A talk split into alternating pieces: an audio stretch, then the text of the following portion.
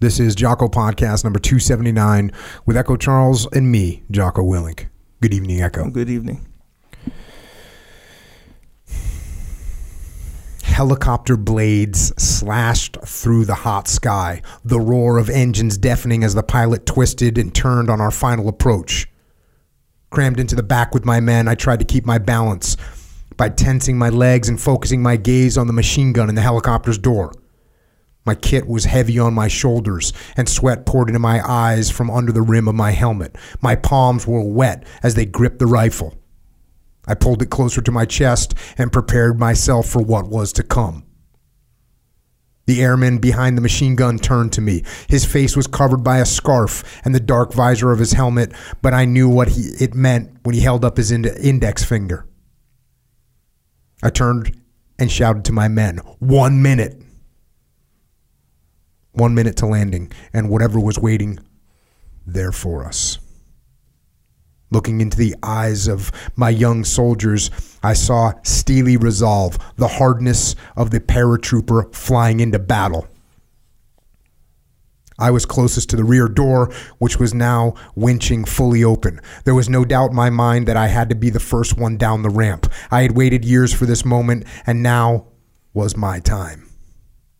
I'd practiced it over and over again on grass fields, in mock up structures, and on the real things during exercises all over the world, but this was different. For the first time in my life, I was flying into war. Our mission was a simple one to kill or capture a Taliban bomb maker a bomb maker called Haji Mohammed, infamous for making the improvised bombs that were responsible for the deaths of dozens of British and Allied soldiers. We'd spent a week poring over maps and aerial photographs of the village in which he was thought to live. My platoon, number 8 platoon, on attachment to A Company of the 3rd Battalion of the Parachute Regiment, was given the honor of landing first, right in Haji Muhammad's back garden. And it was our task to surround his house. It was a dangerous mission, but as the seconds counted down and I looked out the rear of the door of the helicopter towards the dusty plains below, I felt a tremendous sensation of both trepidation and sheer excitement. It was a lot of responsibility to shoulder, but I wanted to carry it. The helicopter got closer to the ground, whipping the Afghan dust into the air until it was a thick cloud around us. Ten seconds, shouted the airman, holding tightly to a rope. The door was now fully open. The ramp hit the floor with a clunk, and a shudder went through the airframe as the wheels touched down. Everyone wobbled but kept their feet. They knew how important it was to stay upright and get off the, heli, the heli quickly. The Taliban had spies everywhere, scouts that reported the movement of helicopters. Every second that we delayed deplaning was a second for the enemy to train their weapons and kill those on the ramp. Go, go, go, the airman shouted. Myself and my men picking up the call so that it rippled through the aircraft. And then we were running, gritting our teeth as though that would stop the bullets that may await us. My feet touched down on the Afghan soil, and I breathed in the dirt as I ran through the cloud that the helicopter's blade stirred up all around us. My rifle was up at eye level, and I looked over my sights, ready to snap shoot anyone that posed a threat to my men. My soldiers followed me. I felt like a giant, leading them from a metal beast into the jaws of death except that when the helicopter lifted away and the dust settled, we were quite alone. Nobody home. Shit. I put some of my men into defensive positions and took others with me to search the house. This was still a dangerous time as the Taliban were not above booby trapping their own homes. Other than a few sacks of opium, the drug of choice in those parts, we found nothing. I walked back outside and was shrugging off the disappointment of another quiet mission when a whip like sound echoed across the fields, followed immediately by a crack. It wasn't the noise you hear in the films, it was altogether more visceral and unnerving. Incoming, shouted my platoon sergeant. I shouted at the men to jump into a nearby ditch and return fire. They looked at me, unbelieving. It was like being on an exercise on Salisbury Plain, except the noises were not the dull simulators we'd been accustomed to. These were real and violent. Somebody was shooting with the evident intention of killing us. 300 meters away, I saw the enemy moving in a line of trees. I took aim and fired. It was the start of a very long day.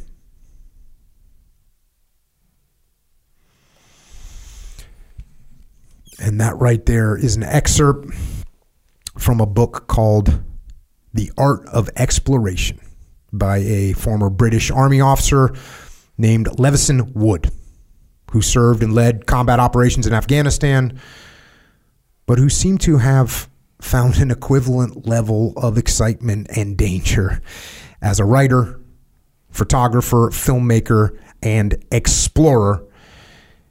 And we're lucky enough to have him on the show tonight to share some of his experiences with us.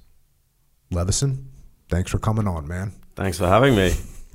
That's a good way to start this thing off. Brings back some memories, hey?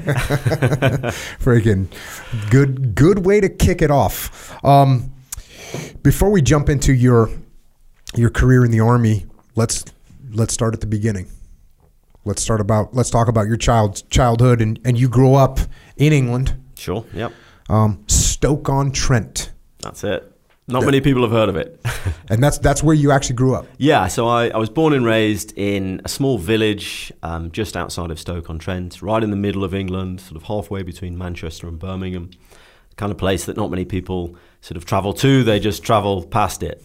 Um, and I think it was it was for that reason that I was always from a very young age curious about the outside world. I was very keen to get away from Stoke on Trent. Um, it, it will always be home, but but yeah, from a, from a very early age, I was always excited by the prospect of of traveling out into the big wide world. It was something that not many members of my family had done, um, but I always knew that there was there was more to life than the provincial sort of suburbs of, of my hometown, and, and that's what inspired me. And Stoke on Trent, that's a city where you're in. The, I guess it was prior to the pits shutting down. You were in the pits, or there's a a giant pottery factory, right? Yeah. Isn't it famous for making pottery? Stoke-on-Trent is is the heart of the British ceramic industry. It has been for for centuries, and um, sadly, you know, a lot of those um, those industries, the, the mines and, and, the pottery industry, died a, a, bit of a death through the mid twentieth century. So there was a lot of unemployment. There was a lot of poverty in Stoke-on-Trent in, in the eighties when I grew up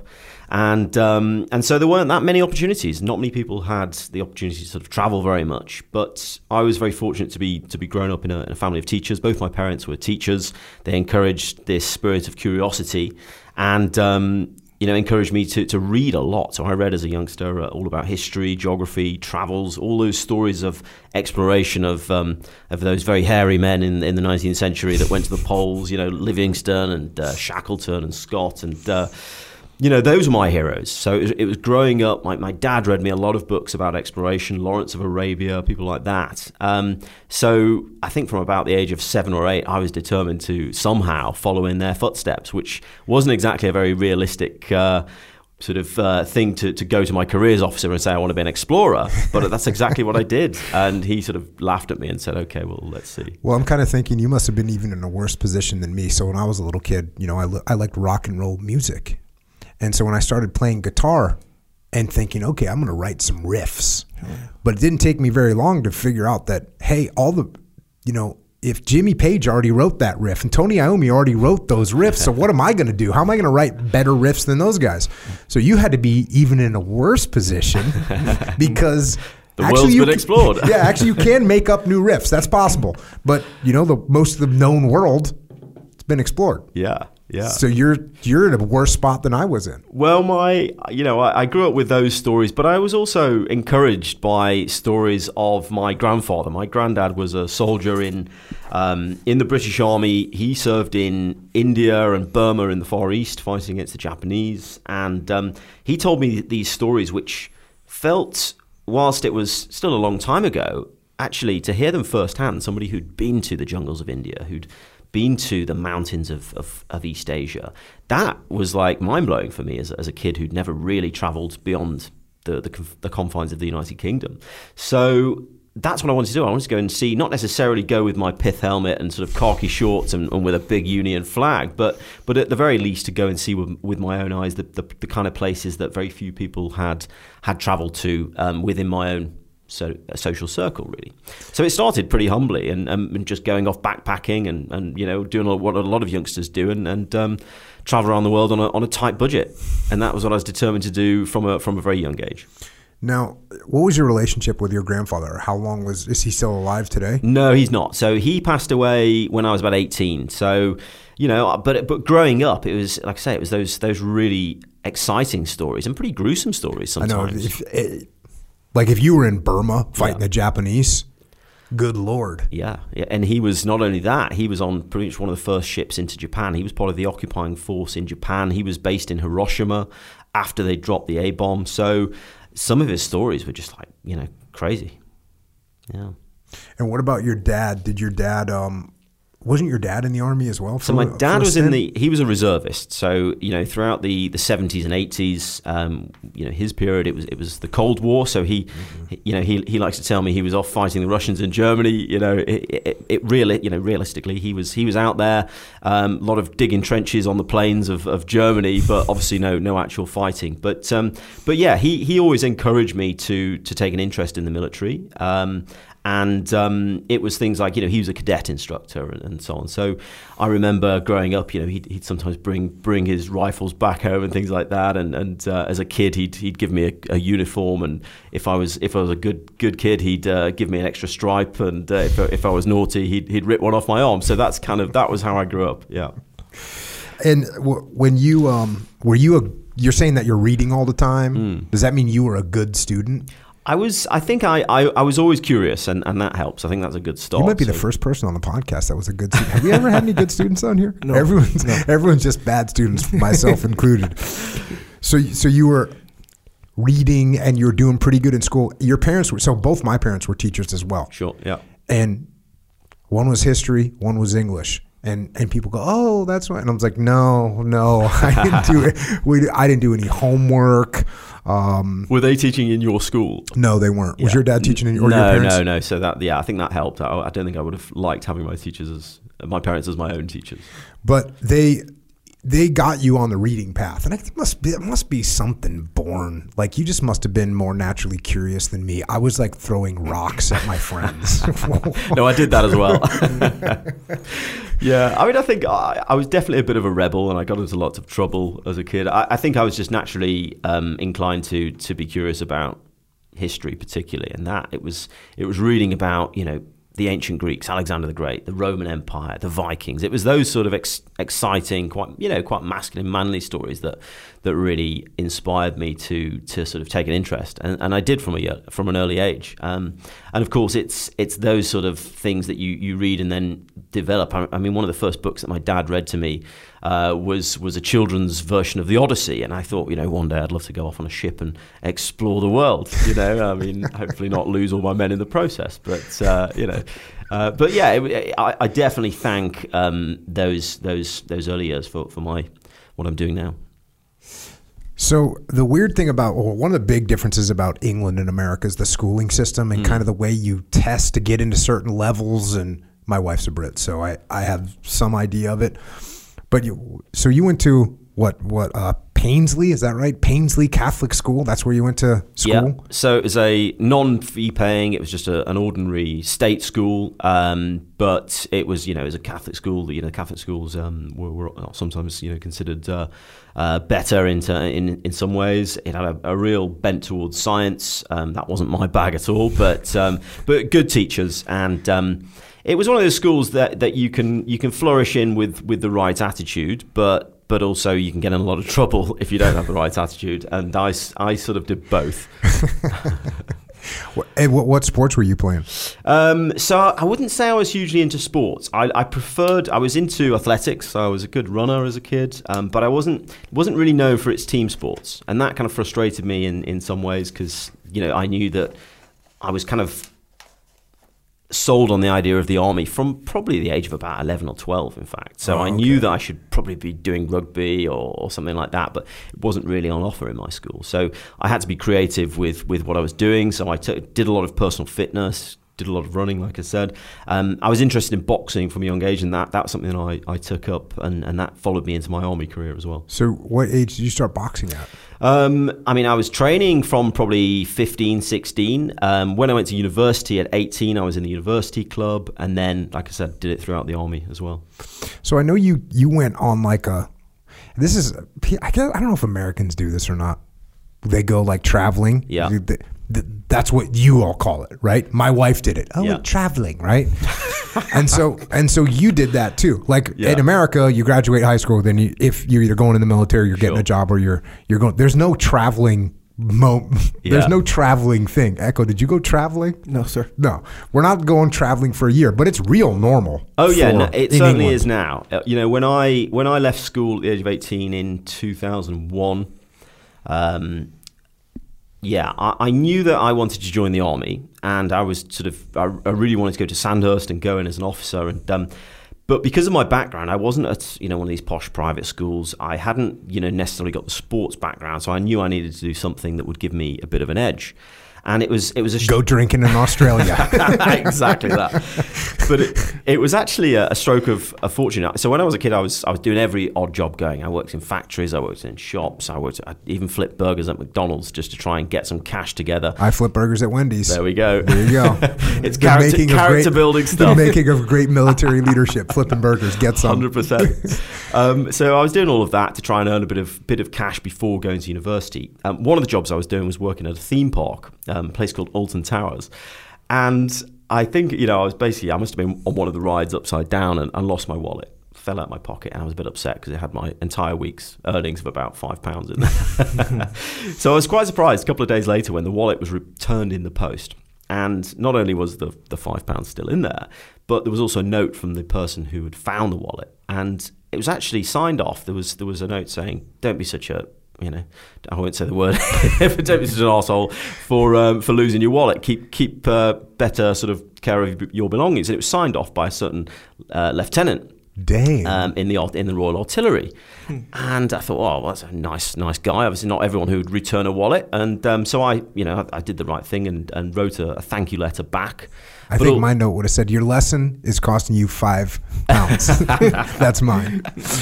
So I, I said, uh, but uh, because I was already interested in a career in the army, I said, have you got any hints or tips on how to get into Sandhurst?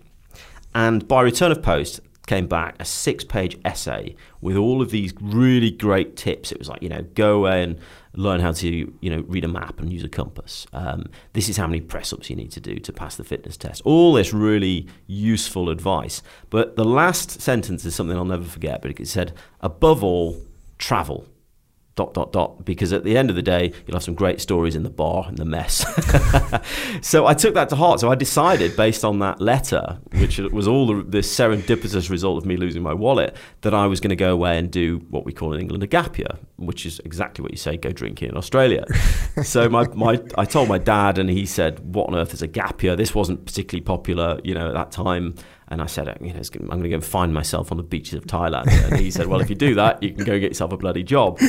Um, so that's when I had to go and start earning more cash. And, and but eventually I did. I went away backpacking. Um, and at the age of 18, you know, to, to literally just disappear off. And the first place I went traveling was actually in South Africa which is pretty pretty dodgy, you know, in that time. I went to Zimbabwe, uh, was, which at the age of 18, it was the first time I'd had a, a gun pulled on me uh, by a taxi driver who tried to rob me. So it was all really quite, um, uh, you know, uh, sort of, it, it teaches you a lot about independence. So, what'd you learn yourself. about uh, how to handle getting a gun pulled on you by the taxi driver? Well, You can't just throw that out there and think we're just going to let it ride. so so I'd been in. So you're in Zimbabwe. So I'm in Zimbabwe. I was traveling. I'd met this random Dutch dude who was much older than me. I was I was 18. This guy must have been 29, 30, and he was backpacking as well. And we were on the same same route. And um, we got off uh, the train at a place called Bulawayo. And um, we, we, we sort of got into a taxi and asked the, the price to whatever the, the, the next bus station. And he said it was going to be $40, which Zimbabwe has dollars. So 40 Zim dollars was equivalent of about two US dollars. And we were like, yeah, no problem. So we put our bags in the, in the trunk of the car off. We went, and it was like two minutes around the corner. We thought, okay. We got out and he said, okay, $40. We got the Zimbabwe dollars out and he said, no, no, no, US dollars, 40 US dollars. And we thought he was joking and laughed at him. He said, no, no, put his hand in his jacket, pulls out a pistol and said 40 US dollars.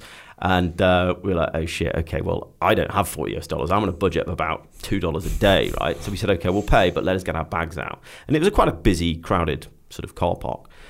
So um, we got got our bags out of the boot, and um, this guy, this Dutch guy, who's quite a you know quite a hefty fella, he said, "Okay, come over here." And uh, the the taxi driver he put his pistol in, in in the car. He got out, so he was unarmed at the time. And this guy just sort of as he got his um, as he got his bag on his back, just headbutted this taxi driver right, and then looked at me and said, "Fucking run!"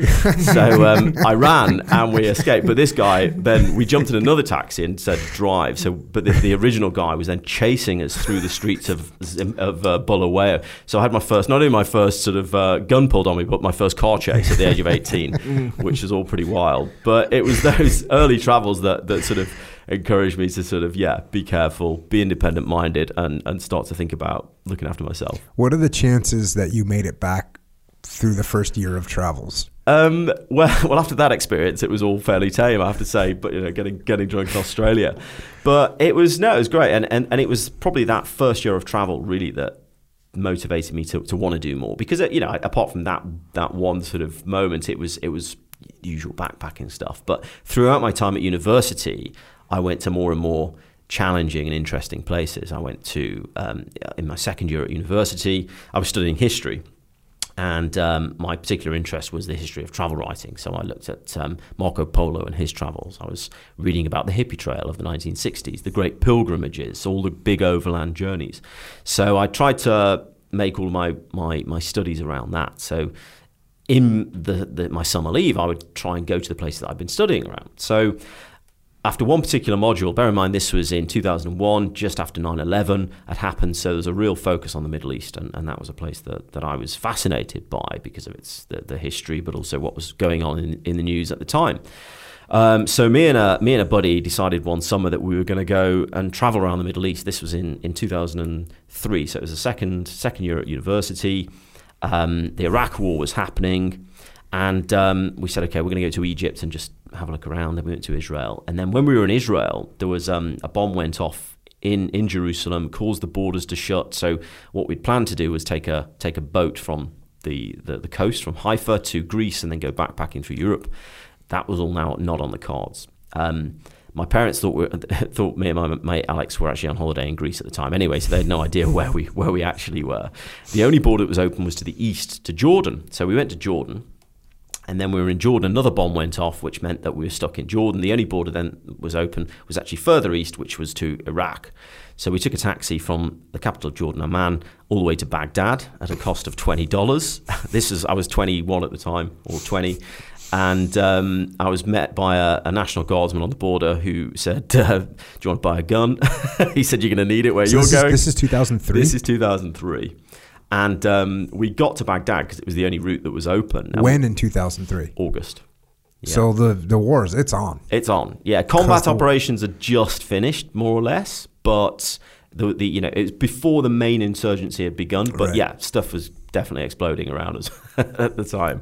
And what part of this idea sounded smart to you? well, we didn't have another option. We couldn't afford to fly home from Israel because we had no money, and we thought it would just be a, a bit a bit of an exciting adventure. And, and uh, so we, we made it to Baghdad, but then we stayed in the Hotel Palestine, oh which was the um, in the green zone. Oh, I know where that yeah. is. That's freaking crazy. But we couldn't afford a night there because it was hundred bucks, which is a lot of money when you're a student.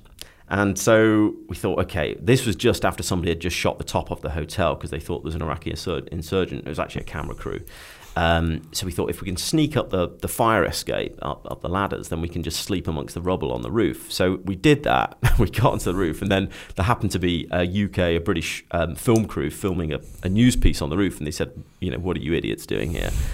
And we explained that we were sort of backpacking through the Middle East, and uh, this guy, I'll never forget his name, Martin Geissler, who's a, an ITN correspondent, said, look, um, you must be the first tourist in Iraq. I tell you what, if, if we can do a news piece about you, we'll pay for your room. so we ended up staying for a week because we couldn't get we couldn't get out of Iraq at this point. And eventually, we managed to escape by hitching a ride with some former SAS mercenary security guys who were doing the doing the route up to Tikrit, which was before Saddam Hussein had been captured. So we were actually in, in Tikrit before Saddam, whilst he was still down his little hole.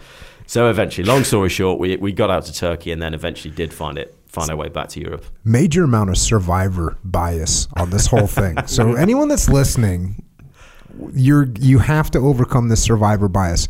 I'm gonna recommend not particularly following this extreme level of let's just go for it.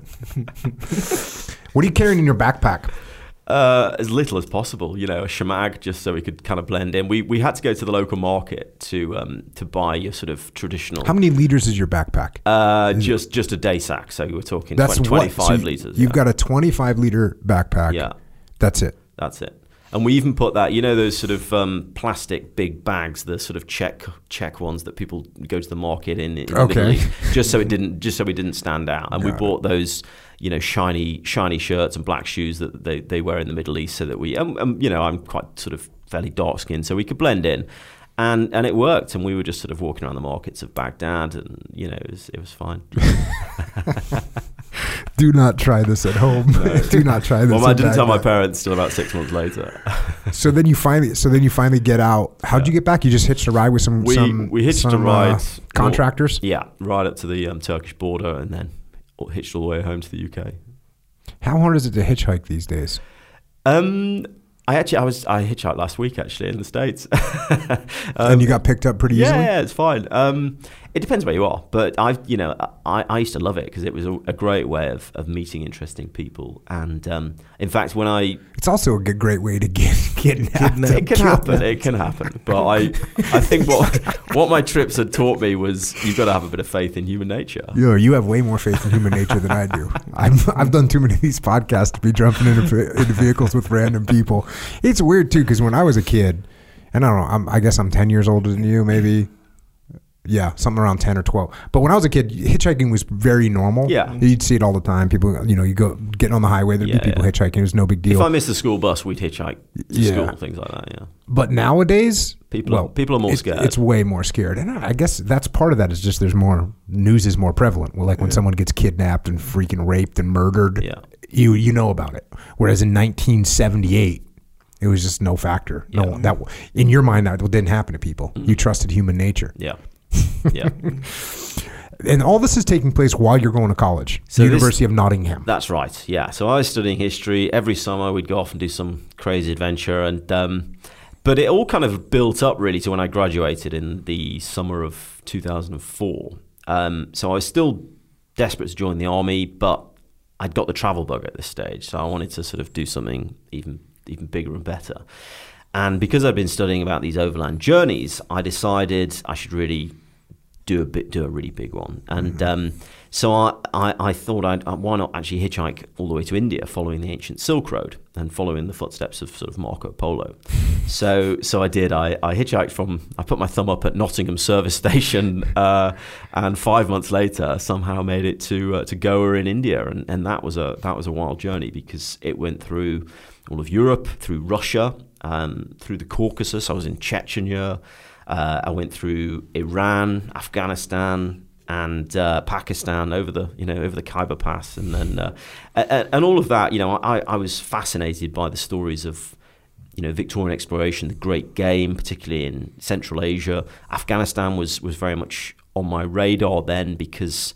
Um, you know, the British Army had, had just sort of made deployments in Kabul. It hadn't things hadn't really kicked off in the south yet at this stage, but so it was probably fairly you know safe as it gets in Afghanistan to go traveling there.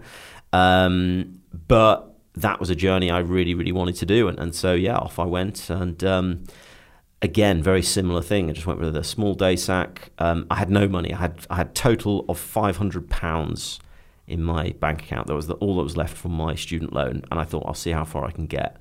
And it took five months. So I was What are you eating? Well a lot. Five hundred pounds feeds me for like a day and a half. it does it does me now. what the hell are you eating?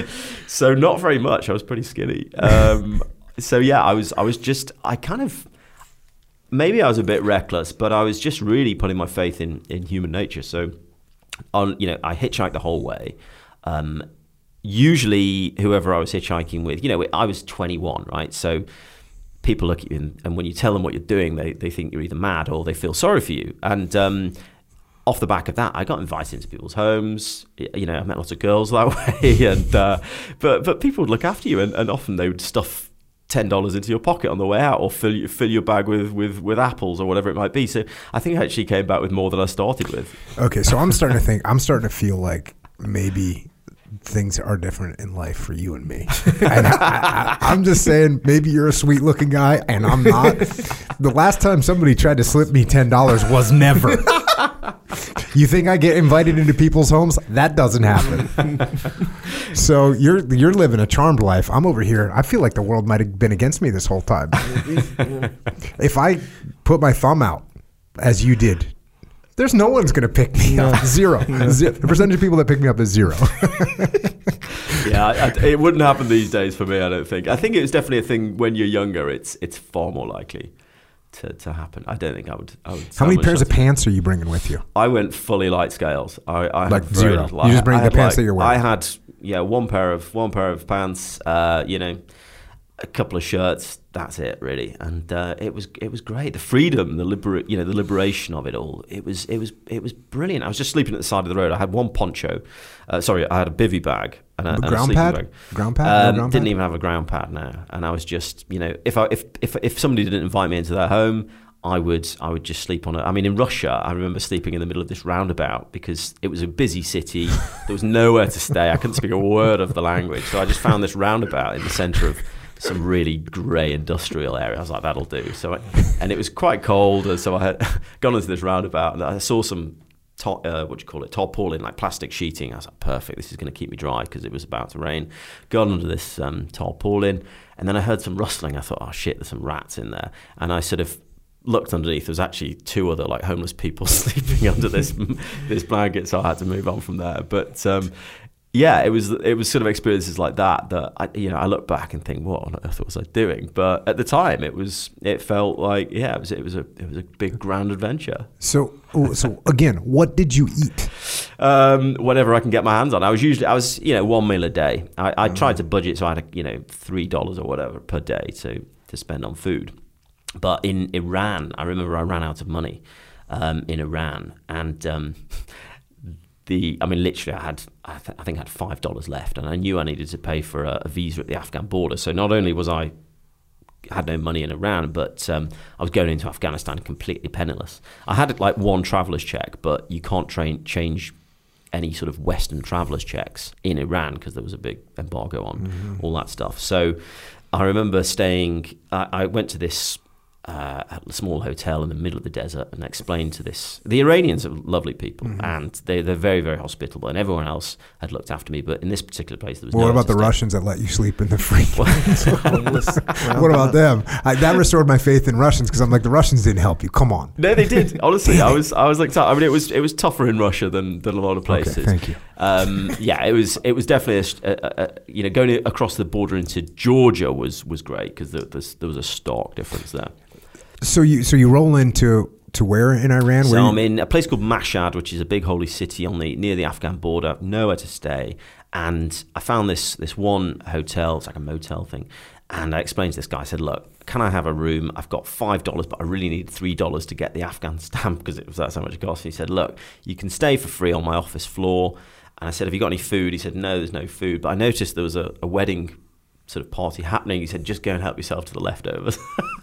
so score. You know, there's always a way. There's always a way. But uh, yeah, I ended up in Afghanistan. Um, literally no money. And but I knew I'd been told that the Afghans were pretty hospitable, mm-hmm. and and they were. I managed to sort of hitchhike across the whole country uh, through Herat. I went through the central uh, mountains through Chagcharan, Bamiyan, and, and ended up in Kabul. How are you? I was overcome- finally able to cash that traveler's check. How are you overcoming the language barrier? Um, by hand signals, hand signals. I mean, smiles. I had a pretty good beard at that stage, so the places that I was traveling to were ethnically Tajik, and because I was I'd got a pretty good tan and a beard, everyone thought I was a Pashtun. So they all they all sort of kept the distance because they thought I was a Taliban. but as a result, they were quite you know they they, they kind of looked after me, and uh, yeah, it was fine. And then where did that trip end? Uh, that ended in India, so made it through Afghanistan, all the way through Pakistan, and then finally made it to the beach in Goa, where I sort of shaved the beard off and finally had a beer and celebrated still being alive. Oh man! Once again, I'm I'm over here. Look, I got four kids, and my opinion is don't try this at home. Yeah. I'm glad you did it. I'm glad you're telling me about it. I'm, I'm not encouraging people to necessarily do the same. No, actually, you wrote an entire book telling people to do this stuff, so I'm going to disagree with you there. It comes with it comes with a disclaimer. All right. Um, speaking of the book, I'm going to go back to the book here for a second because at some point, um, well, before I jump into that, you you you you get into Sandhurst. So, so what's the deal with Sandhurst? Sandhurst is not like West Point where you go there and you go to college for four years. No, Sandhurst is 12 months, pretty much. Um, that's 44 weeks spread over a year. You, it tends to be mainly graduates, so people who've finished university, uh, but there is, you know, it, it is open to people who haven't necessarily been to university. Um, and you spend 12 months there, and then you commission into whichever re- regiment or corps that you that you choose to join. And how hard is it to get into Sandhurst? Tough, yeah, very tough. Um, I started my application process. I think I was 17 when I went into the careers office with my dad. Um, you then do the um, what was then known as the regimental, uh, sorry, the um, RCB. Um, it, it- basically, the selection into Sandhurst. So you have to go to a place called Westbury, where you do all these sort of command tasks, lots of interviews. Um, mental arithmetic, all this sort of stuff where you're tested for your aptitude and your personality. A lot of it's about leadership. It's showing the, not necessarily uh, having experience in leadership, but the potential to develop your leadership. Is there any other ways to get your commission besides going like in America, you can go to West Point or the Naval Academy or whatever, or you can go to ROTC, which is you go to college while you're taking classes about whatever branch you're going into, or you can do officer candidate school. So there's, or you can be a prior enlisted guy Yep. and you can get commissioned. How does it work in England? So all officers have to go to Sandhurst, even if you've done OT. I was in OTC whilst at university, so I did three years there. Is it a different school for the Army versus the Navy? Yes, so there's three. So Sandhurst is for the army. Then you've got one um, down in Portsmouth for for the navy, and then you've got Cranwell, which is for the Royal Air Force. Yeah. But you're gonna go if you're gonna get a commission. That's what you're doing. I want, yeah, exactly. You've got to go to Sandhurst, and so for me, it was quite. Daunt- I'd heard about it. My my dad had encouraged me. He didn't get into Sandhurst. Um, he wanted to to join as a as a reservist back in the back in the seventies. Didn't work out for him. So I felt like I was. Um, and my grandfather was, you know, he was an enlisted private soldier. So there was no history of officership within my family. Al- although. I think there were five generations of soldiers previously, so we'd all served in one way or another. Um, so to go to Sandhurst was a real privilege, but also a big challenge because there was it was quite a daunting prospect. You know, I was from a pretty normal background, and then suddenly I was in the same platoon as Prince Harry. Um, so I was, you know, surrounded by a, a totally different type of people that I hadn't necessarily met before. Um, lots of people who'd been big in sports, who'd gone to very prestigious universities. Um, but I say, it's about leadership and, and demonstrating the potential to be an officer. Now let's jump into the book.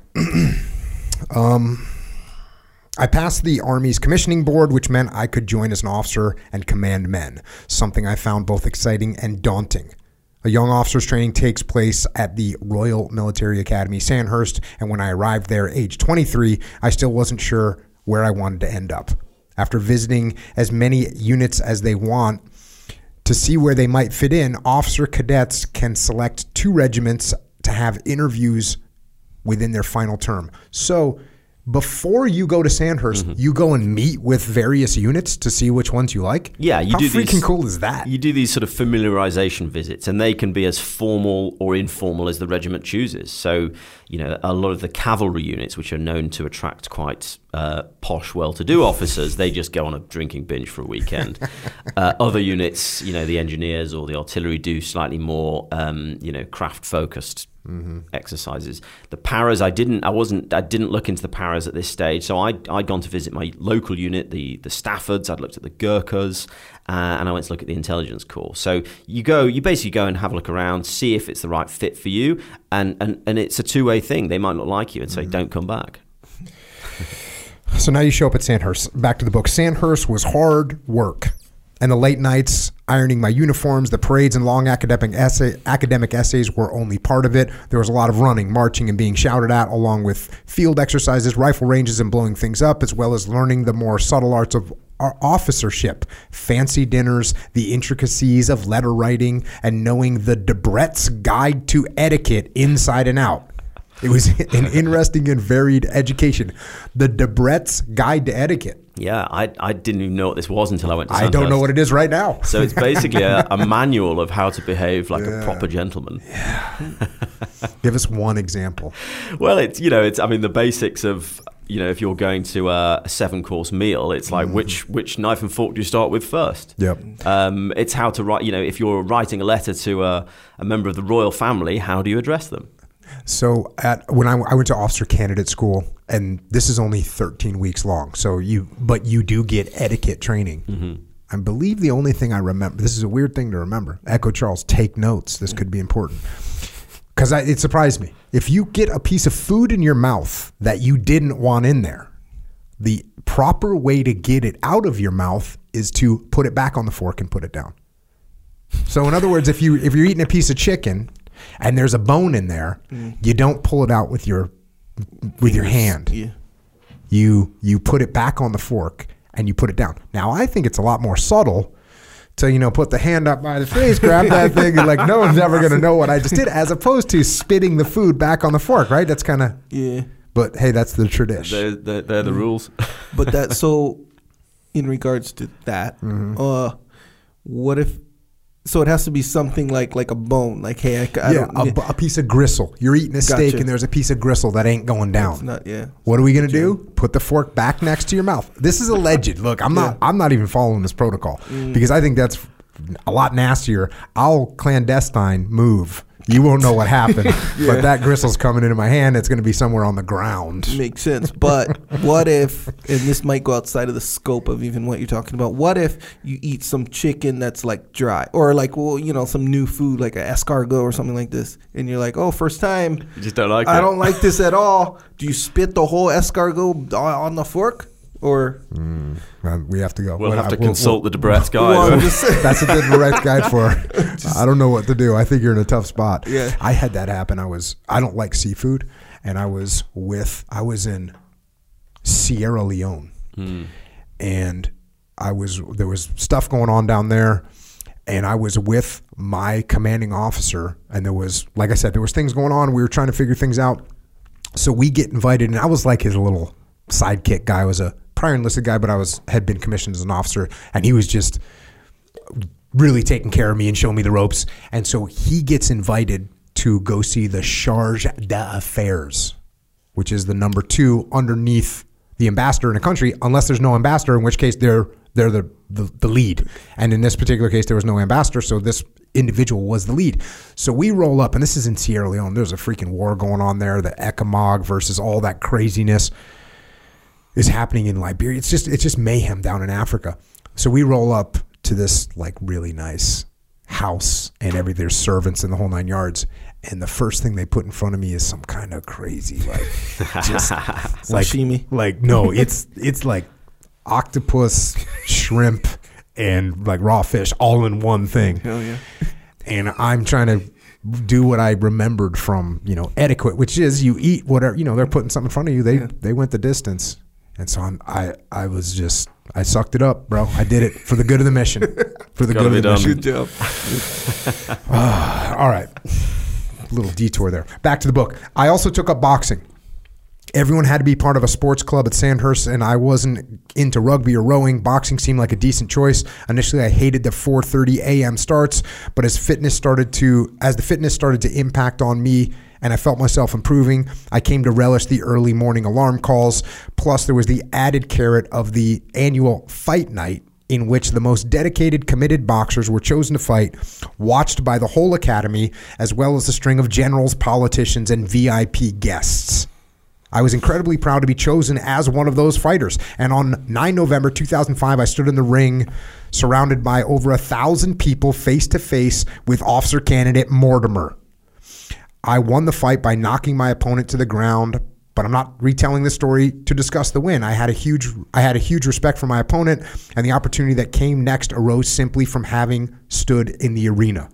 After the fight, all the boxers were invited to the sergeant's mess, a club of sorts where many of our training instructors lived. This was a huge honor because it was because this particular mess was usually out of bounds and the sergeants themselves were only seen in their context in their context as authoritarian figures, all muscles, tattoos, and shaved heads. The fact that we privileged few were allowed into their private domain was viewed with absolute envy by the other cadets.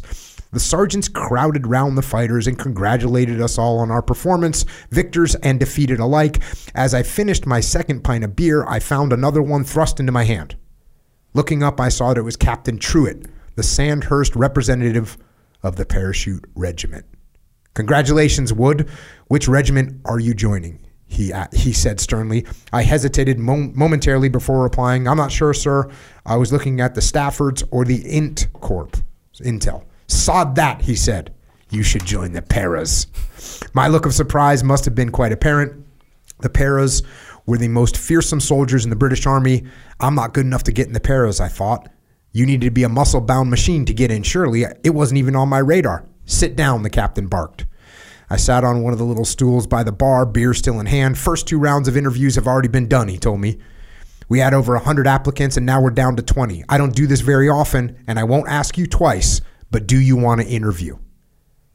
I sobered up pretty quickly. My entire future rested in the balance, and all sorts of thoughts crossed my mind. What about the Staffords? They seem like a nice enough bunch. And the Intelligence Corps. They did some interesting spy related work. It could be a good start to my career, which would allow me to travel too. When it came to the Paras, there were a lot of unknowns. As a regiment, they are shrouded in mystery and are considered to be one of the country's, if not the world's, most elite military units. I didn't know what to expect, and I didn't think I was capable of joining their ranks. The temptation was to play it safe and stick with a more achievable goal. I knew what I was getting into with the Staffords. If I agreed to an interview with the Paras, I would automatically have to turn down one of the other options since you can only interview with two regiments, and the Paras had the toughest selection of all, just peaking the intelligence corps. If I turned down the Staffords and failed the board for the others, I ran the risk of not getting any of my choices. I could end up being a blanket stacker in the logistics corps for the rest of my career. The captain was staring at me. I'd like to interview, sir, I told him, expecting that it would take place in the coming weeks. Nope. Captain Truitt launched into a formal interview right there at the bar, grilling me about my own motivations, experiences, education, and skills. Another 15 after another 15 minutes, he stood up, shook my hand, and told me to report to his office at 6 a.m. the next morning. And that's what I did, hangover and all.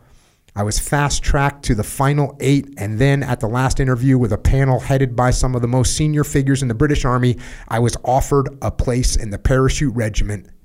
That's how I got into the paras. Freaking epic story. Yeah. I mean, it's in hindsight, it's those little moments, isn't it, of, that can change your entire the course of your life. And it was that drunken moment in a bar that you know. Boxing is what got me in, and that's probably if I hadn't have joined the Paras, there's no way I would have been able to do half the stuff I've done since then. Let alone have the confidence to go and spend uh, you know ten years exploring the world. So I'm glad I took it up, and I'm glad I took the risk. And you made that decision in a split. You you literally hadn't thought about the paras at all before. Hadn't that. even been on my radar. And you thought maybe you weren't quite capable of doing it. Is that what kept it off your radar? I think until that point, you know, I mentioned there the Staffordshire Regiment, which was my local regiment, and the Intelligence Corps, which was was very t- difficult to get into, more from an intellectual capability. So I felt that in having the the Int Corps, that was gonna, you know, that was quite a big risk. The Staffords was slightly more guaranteed in, in many respects. So the Paras you know, like I say, I, you know, I'm not, I'm not the sort of biggest muscle bound guy in the world, and and looking around at some of the other guys that had been in the Paras, there, there's quite a, uh, there's a, quite an aggressive mentality to get in there, and, and like I said, there was hundred applicants for only six places in the end. Um, so no, it hadn't been on my radar, but I think the boxing, which had encouraged me to just have a bit more confidence, is what did it for me. So and that and and, and the, the, the probably the drinks I'd had for the in the bar at the time. if you'd have said no, he'd have handed you another shot. Probably. He got you to say yes. Do you keep in touch with this guy? I mean, Yeah. this guy freaking changed your life. He did, yeah. He actually he, he sent me a message on LinkedIn the other day, which was quite a coincidence because I'd not heard from him for uh, for quite a number of years, and I mentioned that he was going to go in my book, and he said, "Why?" I said, "Well, actually, sir, you uh, it was it was you that I can thank for all of all of what's happened." And then what about the guy that found your wallet? Nicest guy ever. I've tried to track him down. I can't find him anywhere. One day I'll, I'll, I'll send him a nice letter back. Yeah, it's just a good reminder to people, to everybody. You know, you have the opportunity to like completely change people's lives, and and just by doing something cool and nice, and it's freaking those those guys. I mean, first of all, giving you your wallet back and your money—that's kind of crazy. um, but then just giving you all a six-page essay on how to move forward, and and and you know what's look, not everyone's going to take you up on your advice, right? Of course. And you give people advice all the time, and you might get sick of doing it, and you think, well, it's not worth it. But you change one person's life, and you're a perfect example of that, of of your world changing because these momentary decisions and momentary mentorship from people. It's, it's unbelievable. It's awesome. Um, let's get to the paras a little bit. Going back to the book. To join the parachute regiment, candidates must undergo a tough selection process called pre parachute selection, run by Pegasus Company, which is usually referred to as PICO, P Company, yeah. based at the Infantry Training Center in Catterick, North Yorkshire. After 21 weeks of training, candidates are put through eight tests to designed to test their resilience and determination, including a 20 mile endurance march laden with a 16 kilogram pack and a rifle in under four hours and 10 minutes, an intimidating assault course, which is what you guys call obstacle courses. Uh, Maybe we do call them assault courses too. Let's go with assault. Sounds way cooler. 17 meters above the ground, called the Trainasium. Is yeah, that right? Yeah. and 60 seconds of milling. Milling, arguably the flagship event of parachute selection, is a boxing match between candidates of similar size and strength in which determination and aggression are awarded and dodging and blocking lose points. In short, it amounts to being punched hard in the head for a minute straight while trying to hit the other guy as much and as hard as possible. If either combatant sheds blood or is knocked to the floor, the clock is paused, blood wiped off, and the bout resumes. It is forbidden to aim at any part of the opponent's body besides the head. And the winner is the most aggressive candidate. Milling is designed specifically to replicate quote, the conditions of stress and personal qualities required in a combat situation and test, quote, determination and raw fighting spirit of the candidates. It is this raw spirit of controlled aggression that sets paras apart from the rest of the army. Good times. Yeah. I had to go to YouTube on that one. I just watched some milling. it's pretty cool, Freaking isn't it? legit. it's freaking legit. Just go as hard as you can It's for just 60 pure, seconds. unadulterated aggression, punching straight to the head. You can't back off. You can't turn away. If you turn away, that's you. You've, you've, you've screwed your entire career. It's all based on that one moment, especially as an officer. If you show any weakness, if you if you cower away, you will, you won't get in the, the regiment. So you could have spent months doing all the other training. You could have passed all the interviews, done the tests. I know guys that had spent six months who were perfectly capable of doing everything else, and then they were just a bit weak on the milling. That was them done. Do they actually fail? Yeah. And you're not in and then you're not in. Then you'll get sent somewhere else. Did you have to like rearrange your brain from your boxing training to not, you know, parry and slip? It's very and- different. Yeah, yeah. Because I would think your instinct would be you'd be slipping, you know, and moving and head Yeah. movement and everything that you learned to be a good boxer. You have to throw it out the window. And there's no training for milling. The, the, the only event that you do, you don't practice this at all. The first time most of the blokes actually mill is is on their test. So you you know you're given your gloves, and you're ex- you're told the rules, and you just go in. I mean, it's a great spectator sport. yeah, this is definitely this should be on pay per view for sure. It's all, it's everything like that the UFC wants, right? Just punch each other as much as you possibly freaking can. Yeah. How often do guys get knocked out? a lot. Yeah, like it's every other one. There's, there's guys going down. I mean, it's it's pretty full on. I mean, and especially as the officers, because you're in with the the enlisted guys mm-hmm. as well. So there's probably let's say 90 enlisted guys and like I say six officers, and they always with the officers. I, I mentioned in there that you're usually put up against a person of your own size and weight. Officers, that's not true. They put you up against the biggest guys out there. So I was up against this this huge guy, and it's all you take your tops off. It's all done sort of you know, so you can really get the full the full experience. And um, I was up against this huge guy, and I was absolutely terrified. Probably because I'd, I'd already had my boxing match, you know, at Sandhurst, and which I'd won, so I was quite proud of my sort of undefeated one one win. Um, and then to go milling, where you're surrounded by not only your future brother officers, but also, you know, dozens of men that you will go on to command. They're all watching you. All their eyes are on you.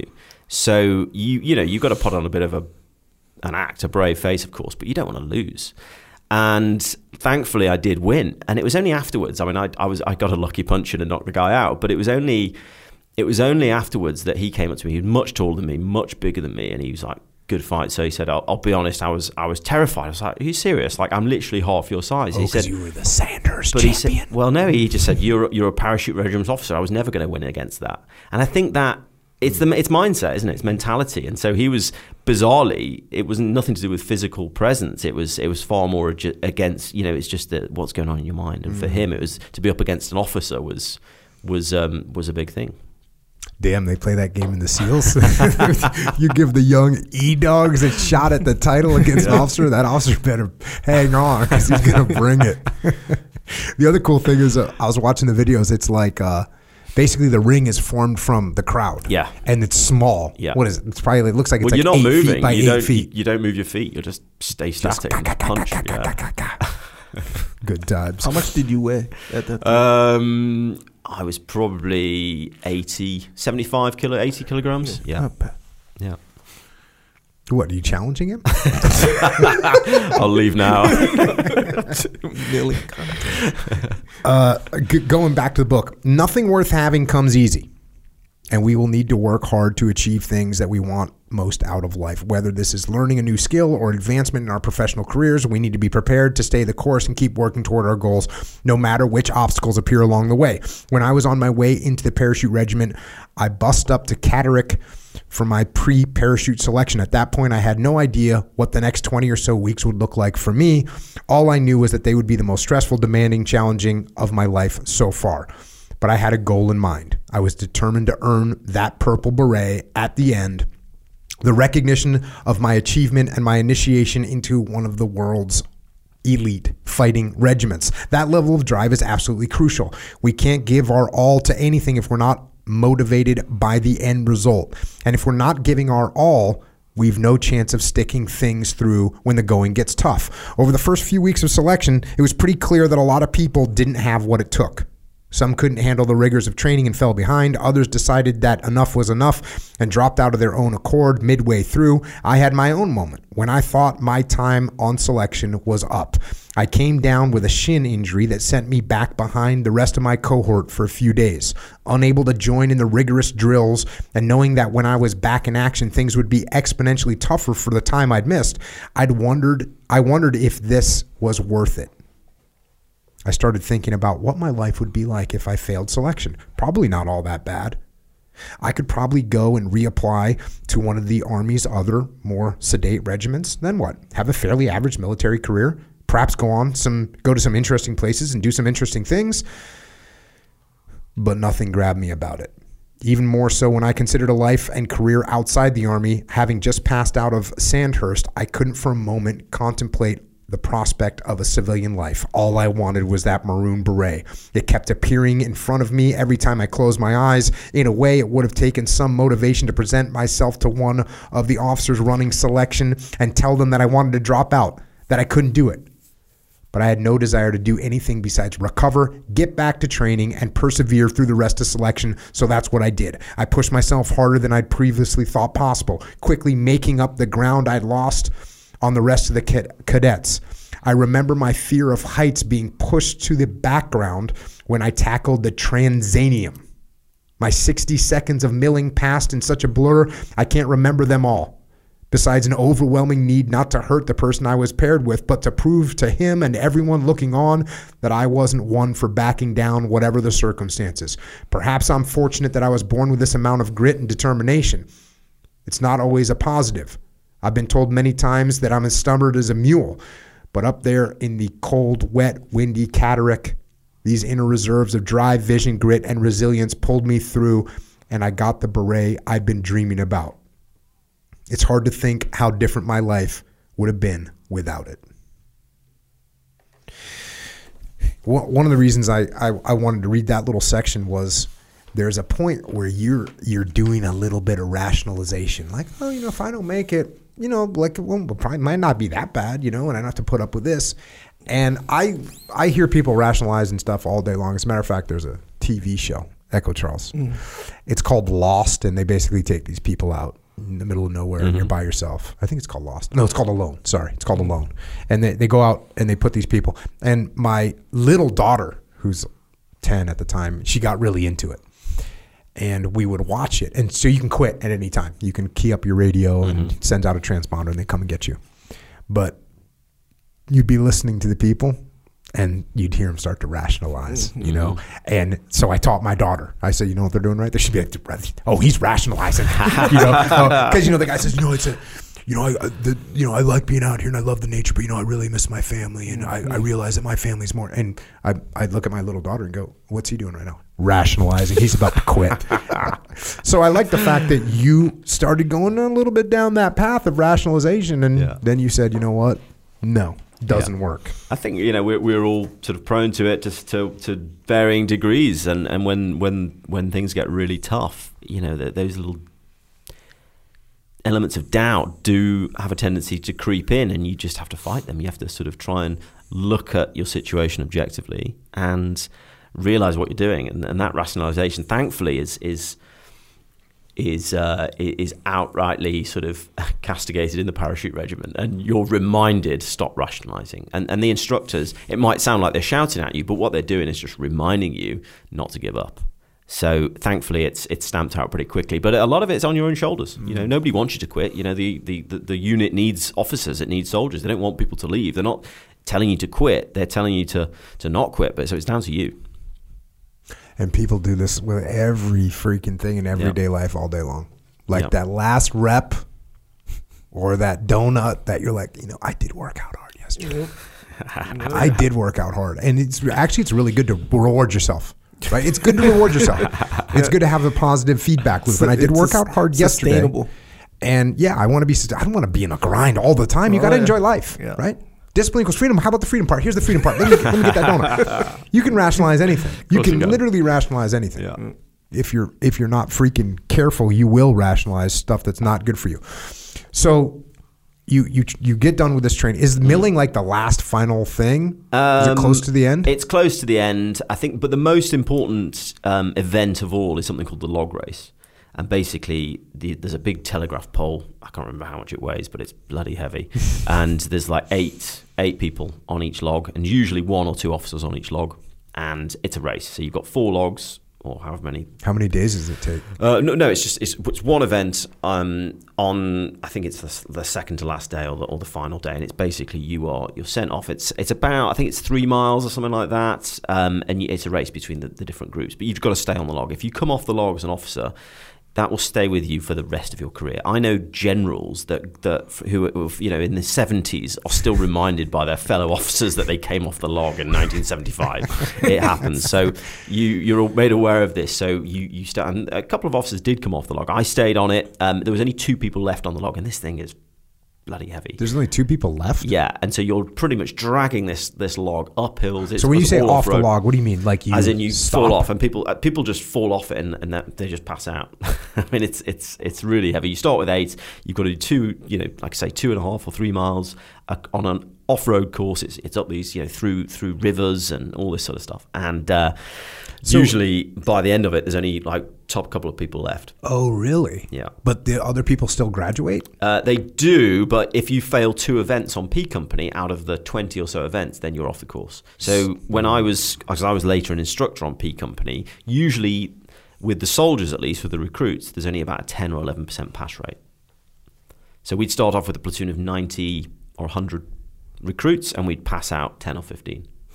So that's that's how tough it is. Damn. Yeah. And how long is the whole training? 21 weeks? Uh, yeah. Yeah. So if we're on a log and we're going and I I've passed every event but the, I you know don't carry the log. I go to the side or whatever. Yeah. I can still be a para. Only if you uh, don't come off one of the other events. So if you fail, let's say the assault course with the Trainasium, which is the aerial assault course where you've got to sort of jump across the high nets and things like that, then you'll be off the course. So you can you can get all the way to the end of the the you know the, the course, and if you come off, if you fail two of these events, that's you off. Then you'll get sent to another regiment. Is there a time limit on the log? Because I mean, Um, imagine if there's only two of you left. Like it's gonna You- take some time. It takes it takes a while. Yeah, it's staying on is most important, and not just giving up. in the SEAL training, you carry a log. You spend a lot of time with a log, Mm. but you also spend a lot of time with a boat, like these little boats that, that used to be made out of rubberized canvas, so they were really heavy. They're a lot lighter now than they were back in the day. But what's interesting, so when I went through, you know, you're carrying the boat on your head a lot. Mm-hmm. And this is sort of what I thought you were saying. You carry the boat on your head a lot. And, you know, if we're all in a boat crew and there's eight of us in the boat crew, it's possible to sort of like shrink your head down a little bit and release your posture a little bit and not have your head carrying any weight, which Right. means that everyone else is carrying the weight. So when I went through, it was like a sort of um, like it was happening, and you'd see someone doing it and be like, you'd hear people yelling like in another boat, "Get your freaking hand under the boat, man!" Well, they, they didn't have this, but they have it now. They have you can actually you get written up Yeah. for what they call duck boat. So Yeah, they'd be yeah, like. Charles, you're ducking boat. And you can get a, like a demerit. Yeah. They didn't actually call it, they didn't have a name for it when I went through, but now they have a freaking name for it because it's like a, it, it's like you're coming off your log, bro. Yeah. Like you're not with the team, and that's not cool. Well, we have the same thing. I mean, because we have there's a stretcher race, so the same sort of thing where you're carrying a stretcher for five miles. That one, um, so you can get through to the. As, certainly, as an officer, it's more apparent. But if you can get through to the whole course, even if you stayed on all of the events, you can get what's called a stand-up fail, which is basically you're still standing up, but you failed on your attitude or personality. Mm-hmm. So you can still get booted off if they don't like you.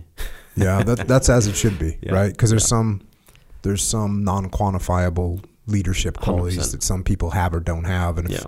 if someone you got someone that's looking out for themselves and just Yeah. you know trying to step on everyone's back to get to the top, we don't want that guy on the team. Yeah.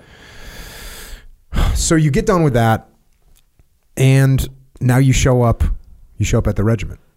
More or less, you've still got to do um, the infantry battle school. So there's three months in Brecon in Wales where you then go and do. Um, no, apologies, that was first P Company, and then yeah, that was to the unit. Yeah. So I joined the unit in 2006, just as they my three Para were getting back from Afghanistan on the first tour. So it was a pretty that was a pretty punchy tour as well. And so you're just So new meat at this point. New meat, straight in charge of 30 more veterans, and that was quite a daunting challenge. Yeah. What was your what was your what lessons did you learn from that? Um, well, I'll never forget the day I was I took over my platoon. I met the guys, and you know, you sort of taught at Sandhurst that you're going to have this sort of General Montgomery moment where you're sort of you know standing on a Land Rover, sort of addressing your soldiers as they're all on parade. Doesn't really work like that. I sort of walked into the barracks and they're all in bed. I was like, uh, could I speak to the guys? So they, they all came together, and there was a corporal, Corporal Crabtree, Chris Crabtree, big guy, and um, he said, "Sir, can I uh, tell you a joke?" And he said, "Yeah, go on then." He said, "How many um, Sangin veterans does it take to change a light bulb?" I was like, "I don't know." He says, "Of course you don't know, sir, because you weren't fucking there." I was like, "Thanks." Welcome aboard. Yeah, welcome aboard. But it was no, it was it was daunting, but you know, I felt prepared. You know, Sandhurst, the, the infantry battle school, P company, it prepares you. It gives you that confidence. You know, uh, milling, boxing, all that stuff. So whilst it was like quite something. I'd already I'd hitchhiked through Afghanistan, you know, a couple of a couple of years before. So I think when, when some of the guys started learning some of my stories, they had a slightly more respect for me than they probably could have had. um, but it was still a big challenge. You know, you've got to prove to you, man. They're not gonna they don't they're not just gonna follow you until they know you're not a, you know not a dick, basically. Yeah. How long is it your um what, what's the training like now? The guys come home, I'm sure they stand down for a little while Yeah. and then it's hey, we got to get ready to go back. So the, I think the turnaround was about 14 months before the next deployment. So there was a bit of downtime. There was there was plenty of opportunity for the guys to get some rest and do things like adventure training. Um, and I mean, there's there's a story in the book um, where as a junior officer, the commanding officer said, "Look, Is this the kayak? This is the is it? kayak Kayak one, yeah. polo? go ahead. Go, go ahead. Tell us. So basically, the CEO said, "Look, all the all the new officers, so the six guys that we'd all just come out straight out of Sandhurst, you guys pick a sport each, and um, and then get all the guys to go and do something fun." So I said, "Okay." Well, looking at sports, and all my colleagues uh, had had pretty much chosen what they were their, their sort of chosen sports were. So somebody did soccer. Uh, football. Um, somebody else did, uh, you know, ran the rugby team. My only sport, of course, at that time was boxing, but Three Para already had a very well established boxing team, so there's no way I could go and join that. So I was sort of scrambling around and thought, okay, well, I'll just do kayaking. Um, it sounds like fun. You know, I, I'd done a bit when I was a kid, so I'll do that. So I, I went and sort of, you know, asked for volunteers. I got six or seven very unwilling volunteers from the soldiers because they were they'd rather be on leave, but they'd all been told they had to join one of these clubs as well. Now that's when things started getting competitive because the paras being the paras, the commanding officer sort of then threw into the ring. He said, "Look, you've all got to apply for whichever sport it is, apply for a competition." And you've got to win it because you're paras. so So thought, you were just thinking, we oh, I'll put together a, a kayak. It was meant to be fun. and we'll go out in the river and we'll have some fun. And Exactly. it'll be all good. You can probably travel. Yeah. So you're always trying to find some scam to travel. Exactly. Yeah. But, then he says, "Hey, I want competition." So, and, and I was based in a place called Colchester in Essex. Now, there's no there's no sort of uh, particular venue to go and learn kayaking in Colchester apart from the local canal system.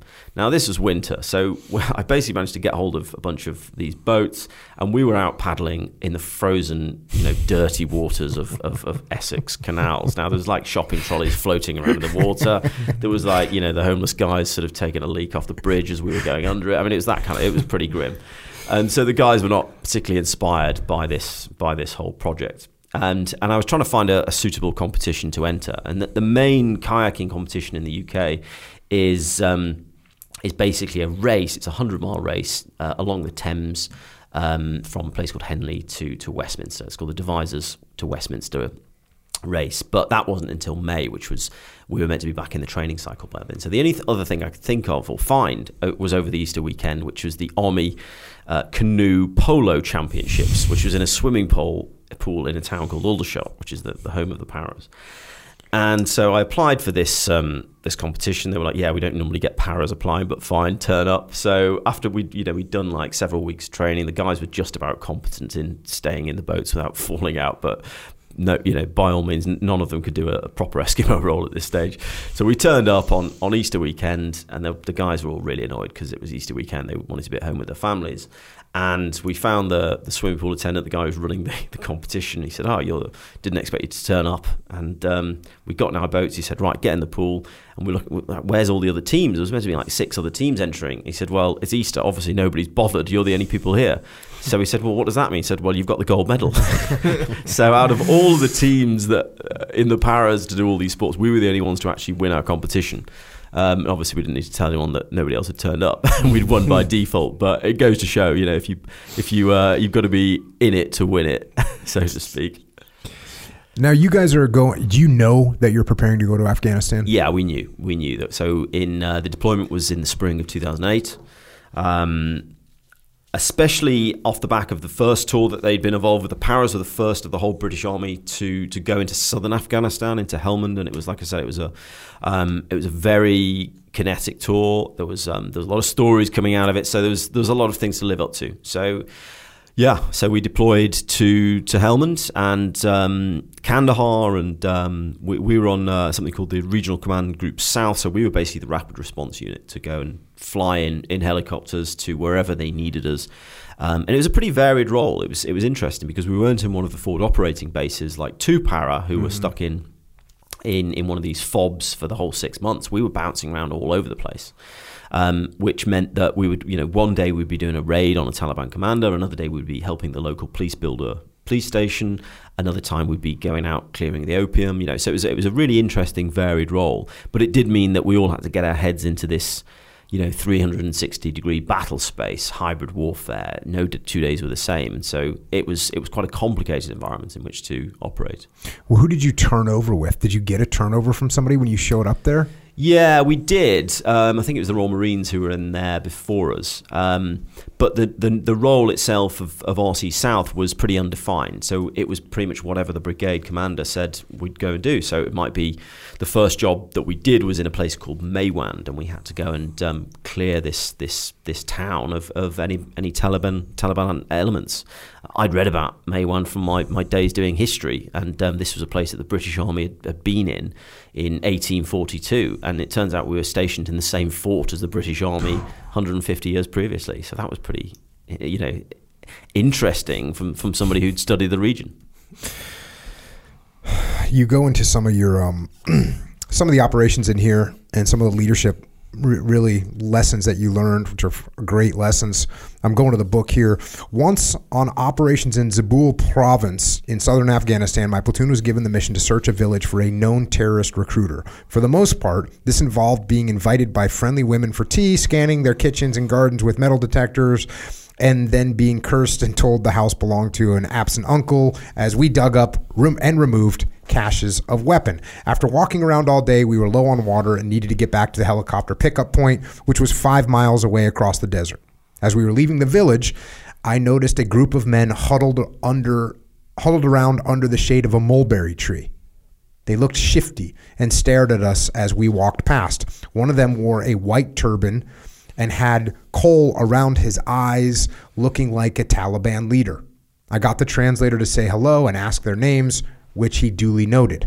I reported the names by radio to our intelligence cell, and they said they were all clear. So we left the men and trekked back across the desert to where my boss was waiting. By now, the whole platoon was exhausted and thirsty. We had not had time to eat all day, and the temperature was over 50 degrees Celsius, which is like 120 degrees Fahrenheit. One of the soldiers was beginning to wobble, and I, and I expected it might be heat exhaustion. Then, to make matters worse, my boss came over.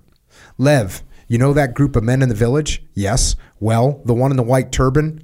The int cell now says they want him in for questioning. What the hell? I reported his name on the radio and they said he was clear. I know they screwed up. So what now? Well, we've got two hours before your helicopter comes. Go and get him. I shook my head. I had two hours, and it was 10 miles, a 16 kilometer round trip. In the paras, we have a well known physical stamina test known as the 10 miler, which is a punishing speed march while carrying kit. They can be hard work at home in the rain, but out here in the desert, low on water, I knew it might be deadly. I looked at my men and could tell that half of them weren't up to it. They were exhausted, but orders were orders. I figured that I could do the job with 10 or 12 men, so half of the men could stay behind. I knew that in order to do so, I had to get them to buy into the vision and feel ownership. So instead of barking out an order, I gathered my section commanders around. I told them the situation and asked them what they thought were the best options. A lesson I learned early on is that even if you already know the answer, ask the question. It makes people feel valued and part of the team and decision making process. It doesn't matter who gets the credit for the decision. And when you take your own ego out of the equation, it's amazing what happens. Sir, I have an idea, said the youngest corporal. Why don't we leave half the men behind and take some of their water? I'm sure we can do the job with 10 or 12 men. Men, that's a great idea, I said, patting him on the back. He grinned from ear to ear, and I made him the point man. I need 12 volunteers to come with me, I said. The rest of you can stay here. The men looked at each other. They knew it would be one of the hardest tabs of their life and that it would be dangerous because the Taliban now knew our strength and would have time to prepare an attack as they saw us walking back across the desert. Private Foster, one of the new soldiers, put his hand up. I'll come, sir. I need the exercise, he joked. Sylvester was next, then another and another. Because we had a strong team, bonded with trust, I had no shortage of volunteers. Even some of the men who I knew stood no chance of making it started to put their hands up because they felt ashamed, but I already had enough. We redistributed the water, gritted our teeth, and marched back across the desert to the village where we found the man in the white turban, arrested him, and marched all the way back again, being chased by an angry mob of Afghans. It was a hard slog, but one of the most determined team efforts I'd seen in my career. To top it off, we later found out that the man in the white turban was at the top of the regional most wanted list. That victory and a shared hardship cemented the bonds of the platoon even stronger.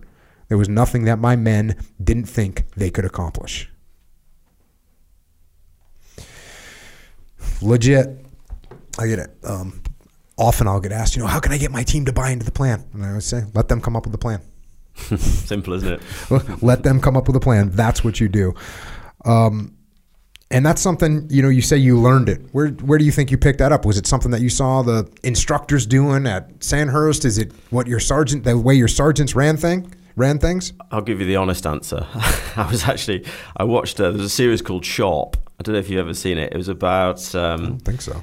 it was. Uh, it was. It was basically basically about the um, the war, um, the Peninsular War in, okay. in the 19th century. Um, but it's uh, yeah, it had Sean Bean in it. It was basically a military drama series, and um, it's often referred to in military circles because it's it's um, it's a it was a fun war in the sense that it was it was in a what's the name of this program? It's called Sharpe. Yeah, Richard Sharpe. As in S H A R P. P E. Yeah. Sharpe. Sharpe. So in America we'd say sharp. What you're saying to yeah. me right now sounds like shop, but it's all good. I'm married to a Brit. I kind of understood it. so so Sharpe is a military officer. He's a, he's a commander in in um, the rifles and and basically um, often cited as as a sort of uh, figurehead in, in, in, leadership. But I remember watching that as a kid and thinking, oh, he does exactly the same.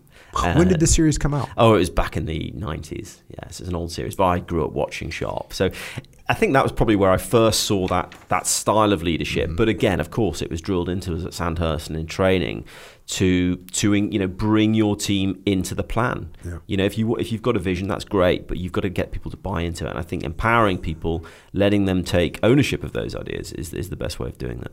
Yeah, I totally totally agree. Um, yeah, and a lot of times, even if you think you have the answer and you ask the team what they think, they're going to come up with a better answer than you had in the first place. Exactly. So it's like, why not just ask them? Yeah. And I think ego is often the downfall of a lot of leaders in, in some ways because it's when you when you sort of uh, when you think that oh because I'm the leader I have to have the answer that's when things go wrong especially in the military context. Yeah, hundred percent, hundred percent. That's a that's a killer. Um, leadership is the most important thing on the battlefield.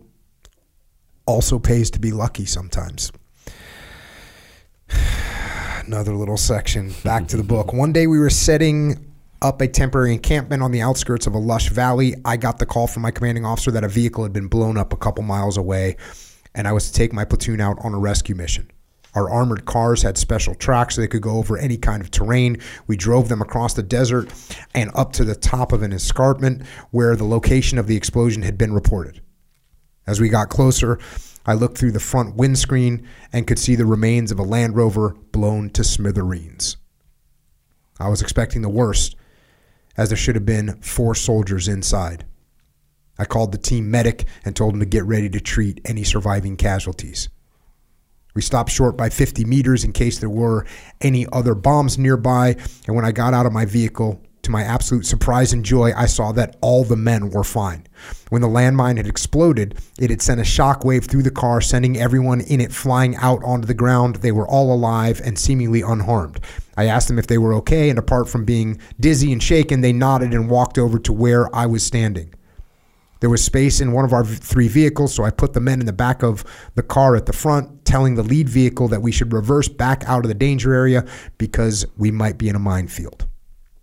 It seemed like a sensible option, so that's what we did, making sure that we stayed exactly in our own tracks until we were well clear of the flat plateau. At that point, my three vehicles needed to turn around so that we didn't get stuck in a bottleneck between two large cliffs. So the front vehicle did a three point turn and pushed around the other two so that it was now facing forward again in the lead. We all did the same and drove off down a track back towards the encampment. And by now, I was in vehicle number two, where the commander should always be. Then, just as we left the scraggy boulder field, there was an enormous explosion, and I felt the shock waves hit my own car. After a second of deafness and ringing in my ears, I looked through the, my windscreen to see a massive cloud of dust. As it cleared, I realized what had happened the point vehicle had driven over another mine. And to make matters worse, it was the same four soldiers who had been in the first explosion. I shouted down the radio telling everyone to stop exactly where they were, whilst I considered the situation. I could see bodies lying in the dirt next to the car, which had the front end ripped off of it. Now I knew I had to show some real leadership.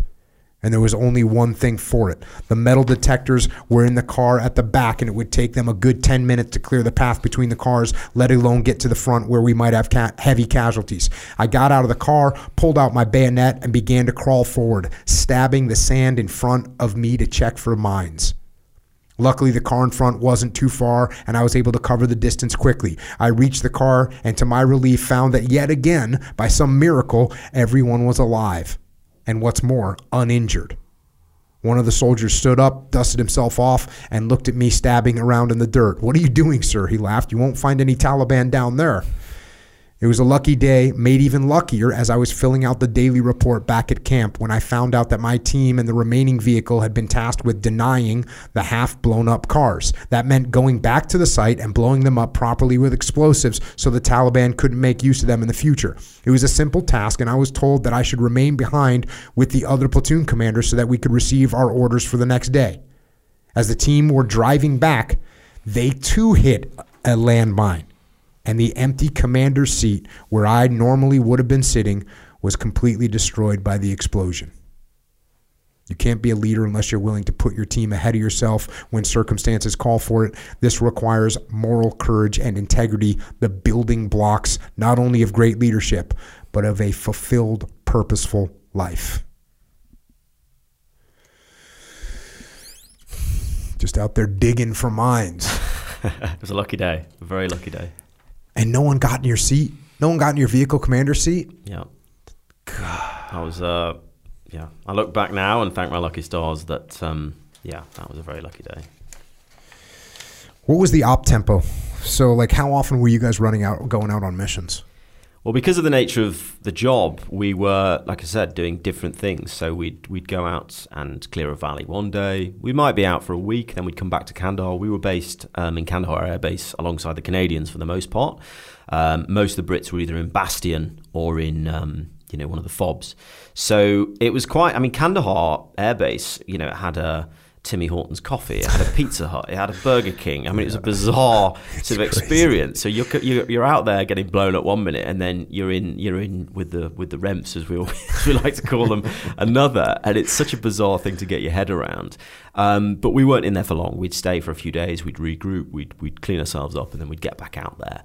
And we did some really fascinating, you know, operations. We did, uh, according to um, the news report at least, we did one of the biggest airborne assaults of the entire uh, of the entire war. We we flew. Um, to into Zabul with um, I can't remember how many Chinooks. It was like ten Chinooks with Apache support to do a, a full battalion level assault and um, stuff like that. When you've got um, when you've got Ride of the Valkyries blaring out of the speakers, it, it, it sort of it was pretty um, you know it was pretty energizing to, to say the least. Um, equally, you know, we'd be out there helping rebuild a school or paint a paint a police station the next. So it was it was quite it, it was uh, it was challenging in, on different levels. It wasn't that we were getting as many fights because actually the guys in the fobs were getting attacked every day. They were getting mortared every day. Um, we'd often go for a, for a week without firing a shot in anger. So it, it wasn't necessarily the the the intensity of the fighting. Certainly for my tour, it was more of the the variety and the scale of what we were trying to achieve. How long was the deployment in total? Normally they're six months. I needed four months because um, I was at the end of my tour as a platoon commander. So my replacement was sort of brought in, and then I, I had to move on to another job. Hmm. So that's when I went to be a uh, an infantry uh, at the recruitment centre. I was then a, a, directing staff, sort of recruiting and uh, training recruits back where I'd done my training before. And uh, for, that's a historical um, deployment for, for the paras down there. Mm. I, I, know I was I was doing just some reading about it. Um, you had a Corporal Bryan Budd who yep. was posthumously awarded the Victoria Cross. Sounds like he just you know led a flanking maneuver against enemy Taliban fighters. Mm ended up be, being killed, but mm. you know was able to suppress enough fire that the rest of his team could maneuver. There's another guy named um, Corporal Mark Wright mm-hmm. awarded the uh, the the George Cross. Um, pretty. I mean, just you read the story, it's like uh, unbelievable story, heartbreaking story, mm. but they're in a minefield. There's guys wounded.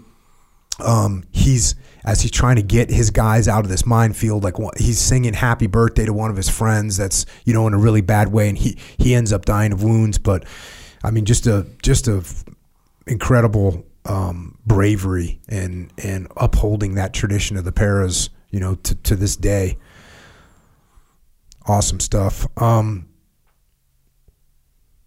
when you get back, I, I know you mentioned in the book that you were you were considering um, going to selection Mm. for for the special special forces, and Yeah. then and then Well, that was the na- that was the natural progression. Like I say, after after the tour, um, it's it's considered the the next step is is most of the officers then go to back to Catterick to then train the next uh, batch of recruits. I mean, it wasn't my first choice. I didn't really want to go and be in the wind and the rain training recruits. I, w- I would have loved to have, have spent more time in Afghanistan, but.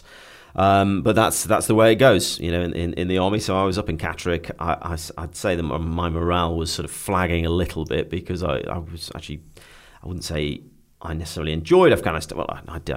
I, lie. I did, I did quite enjoy some of it.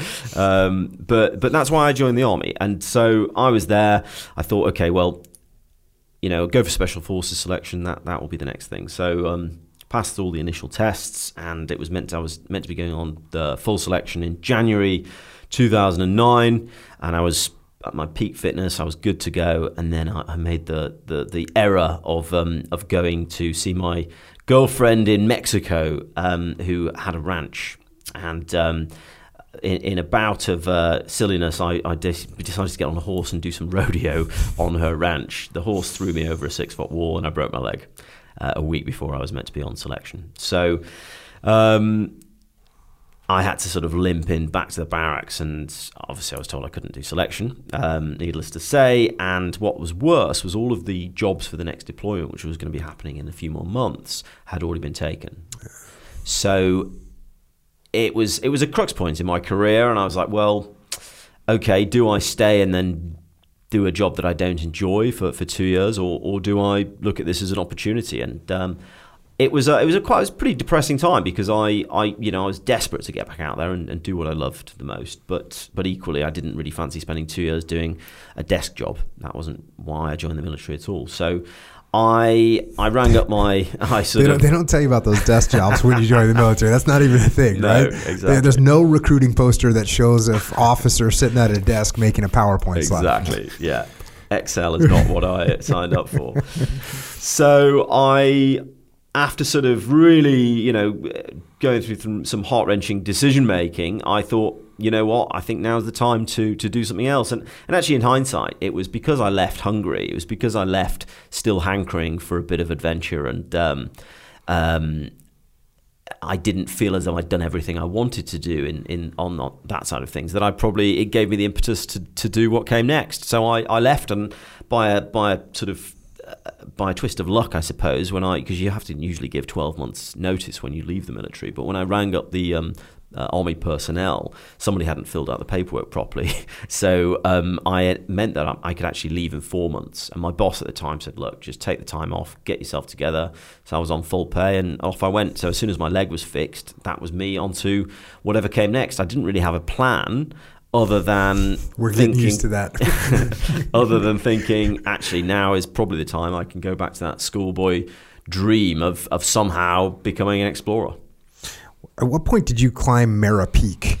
Yeah, so that was in that was again that was just before I broke my leg. It was in October that Okay. year. So I was uh, again a, a bit of downtime. Um, I was given the opportunity to do what you know is affectionately you know as adventure training in the army, which usually involves doing some hill walking in Wales.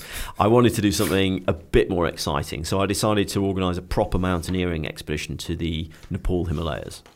Um, so I got together a bunch of the junior NCOs um, at Catterick, who were you know my training staff, and said, "Let's go and climb a mountain." None of them had climbed a mountain before, um, but being paras, they all sort of said, "This sounds like fun." It's three weeks off work, so off we go. and that was my introduction to proper. Um, civilian style leadership in many ways because it was you know we were not in uniform we were doing uh, learning a new skill um, in a new environment so um, off we went and we went to climb Mera Peak which is not a technical mountain, but it's six and a half thousand meters, which is what's that? That's like I think it's about 21,247 feet. Uh, spot on. Good guess. Um, so it's it's a pretty high mountain, and, and the air's thin up there, and you know you can suffer from altitude sickness. So off we went. It's a three week expedition. Um, and it was it was actually pretty demanding, especially for some of the guys who'd never been to that altitude before. And I'd been backpacking in Nepal and I'd done that sort of thing, but I'd never never ever been to that sort of height. So it was it was a really interesting lesson in in motivating soldiers who soldiers love to complain at the best of times, um, especially when this is their vacation time. So um, it was all fun and games until we got to sort of five thousand meters, so fifteen thousand feet, and that's when things get really tough and cold. Yeah, you you break it down really well. Um, I'll go to the book here. After more than 10 days of hard trekking, we finally reached the snow line where the temperatures plummeted to minus 27 degrees. And with gale force winds making the setup of camp a dreadful prospect, at least three of the others and I were suffering severe headaches, dehydration, and very cold feet as we tried unsuccessfully to sleep at 5,000 meters. On the summit day, we, gre- we were greeted with clear conditions but two of the local Sherpas decided to remain with the tents in camp rather than ascend to the top. I led the way with Jordy. Am I saying that Jordy, right? yeah. I led the way with Jordy and our mountain guide Jason. We plodded through the thick snow, tied together in case a crevasse opened up. It was punishing slow going, and every step was hard earned with short, gasping breaths. The summit came into view a few hundred meters ahead, but there was no time to celebrate. As we stopped for a short break, one of the soldiers approached me complaining that he couldn't feel his feet anymore. His boots had been on the tight side, and as a result, his toes were right up against the edge of the boot.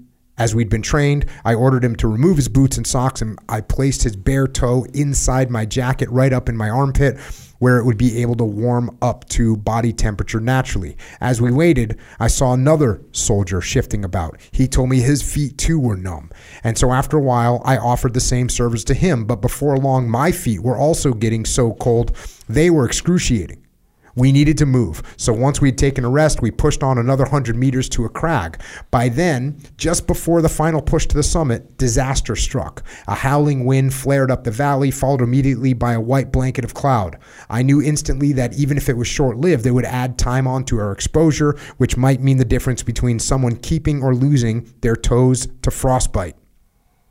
We had trekked for days and planned for months. No one wanted to give up.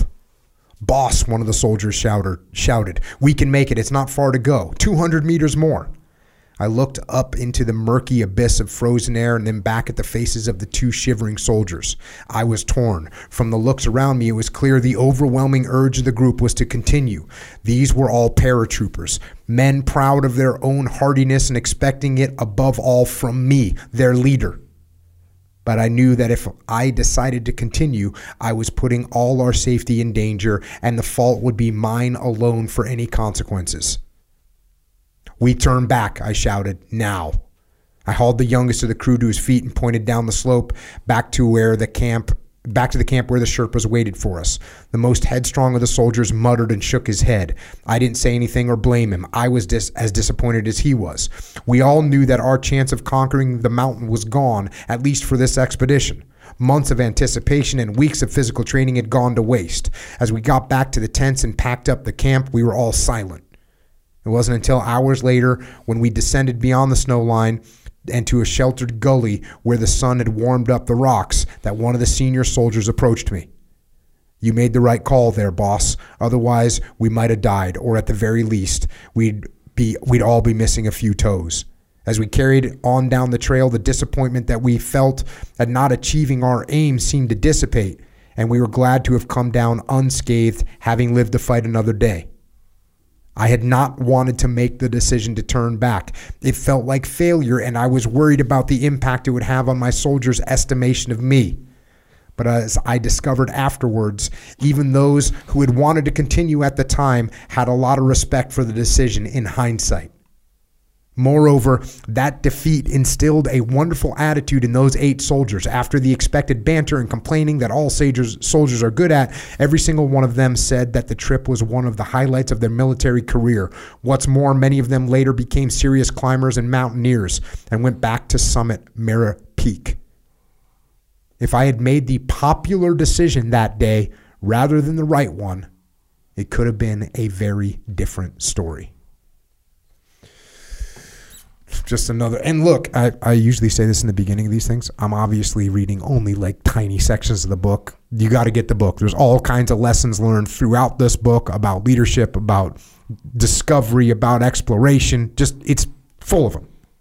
So get the book.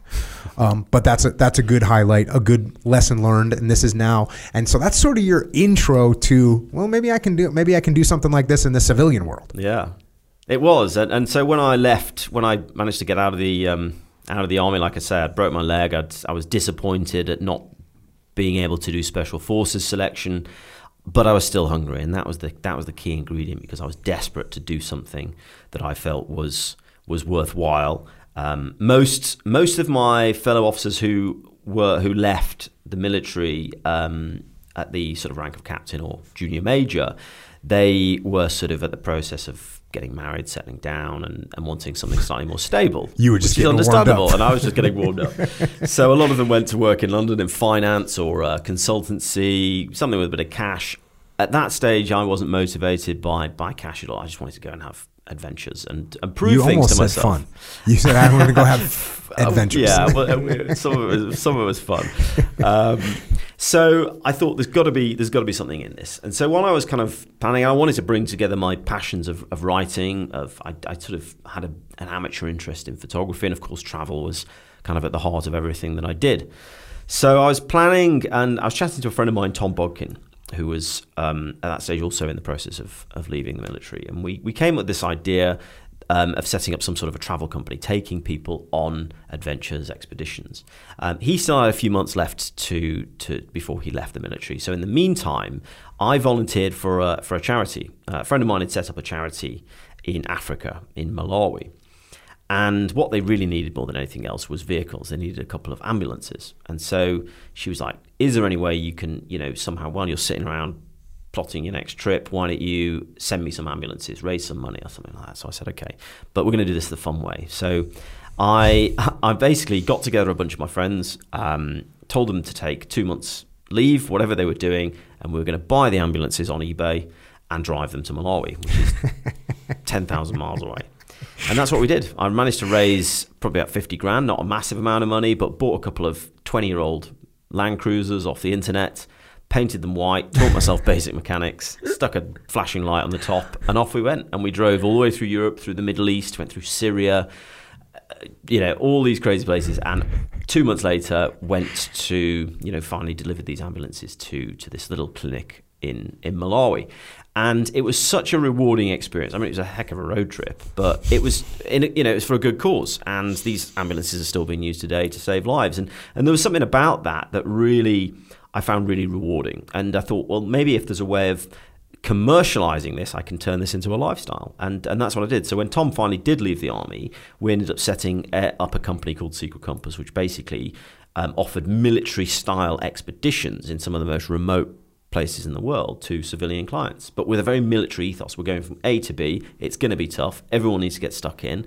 Everyone needs to wash their own dishes. This is not a package tour. Let's go. So the first trip, the flagship trip we did was horse riding in northern Afghanistan, which um, in 2011 I think that was um, up in a place called the Wakhan Corridor, which is completely unaffected by war and, and the Taliban. Um, but it was, you know, it sold out. I couldn't believe it. So the, How, the- how many people? it was only about 12 or so people, so it's small group trips. The next one we did was um, mountain climbing on the Iraq Iran border up in Kurdistan, um, and that was pretty special too. We then went across the Sahara Desert in Sudan with camels. Um, we, we rafted down the Nile in South Sudan, walked across Madagascar, all these sorts of insane trips. But it was so popular, it wasn't long before we started getting the likes of Discovery Channel and National Geographic calling us up saying, look, we've seen these kind of trips that you can do. Can you take our journalists and our film crews? So that was a bit of a segue into the world of media. And before we knew it, we were taking these highly respected film crews and journalists and directors into Syria, Iraq, wherever you wanted to go. And um, it, we met all sorts of people. I mean, I, I ended up doing the sort of security for George Clooney at one point. It was it was wild, but um, that was how it sort of led on to Is, is he an actor or something or a politician? George Clooney. yeah, Yeah, well, I don't know. He's a bit of both, isn't he? movie guy, Echo Charles. Yes, yeah, sir. yeah. Check. Whatever. bro. I, I was believing you for. I was like, Hey, uh, uh, at some point, I think it was 2010. You you started writing your first book, Yes. and um, you, you you write about it in this book. You write about writing your first book, and one of the one of the things you say, you're like talking about the challenge of writing a book. Mm. And the quote that I that I liked was you said, "Are you really going to feel more inspired tomorrow?" Or do you just need to be firm with yourself and get started? It, once again, it's rationalization. Well, I really don't feel like writing to today. Maybe I can wait until tomorrow. You so you started writing this book, and you go through your methods, you know, with some, you know, about how you lay it out, mm-hmm. and you're you're very methodical about your writing. Um, how'd that book, you know, what, what the publishers just jumped all over that one, huh? Sadly not. So this was when I was trying to set up a business. I was trying to have fun. I was trying to get over the fact that I'd left the army and, and wasn't I hadn't quite achieved what I wanted to do. So I thought, okay, what I'm going to do is I'm going to write about that trip that we discussed before when I hitchhiked to India because I thought it was interesting. Um, whether or not anyone else did was another matter. I, I wrote this book, 100,000 words, um, pitched it to agents, publishers, and basically got told to piss off at every every turn. Nobody was interested. They said, you know, this is ju- nobody cares about your holidays. So um, I w- it was quite disappointing, but I'd written 100,000 words. It was on my laptop. And I thought, okay, maybe this book's not good enough, but it's been a really useful learning curve. It's, it's given me an introduction to writing and, and the process. And that inspired me to, to carry on. And, but I knew I needed to do something that was more impressive, something that would get picked up. And, and that's how it led on to the sort of the, the bigger expeditions later on. So you were thinking, I've got to do cooler stuff if Yeah. I'm going to write a book about it and people are actually going to be interested in it. Exactly. Yeah. What was the first step towards that? What, what was the trip that you said, all right, this is this is worth writing about? So, like I say, I was, Was doing that freaking these- horse riding in Afghanistan? Well, no, they, none of those were big or bold enough. They were all cool trips, but they were two. They were still two week, you know, trips. For Oh, you said two weeks. two weeks. Yeah, these Got were all like short trips that, that paying clients could come on. And whilst it was fun guiding trips for paying clients, it wasn't the kind of stuff that I could write about. But it was it was all it was all leading in the in the direction. Were I- you guys profitable? Uh, quite the opposite. So I was I was I was homeless. I spent three years. Bro, um, you've been homeless since you were like 14.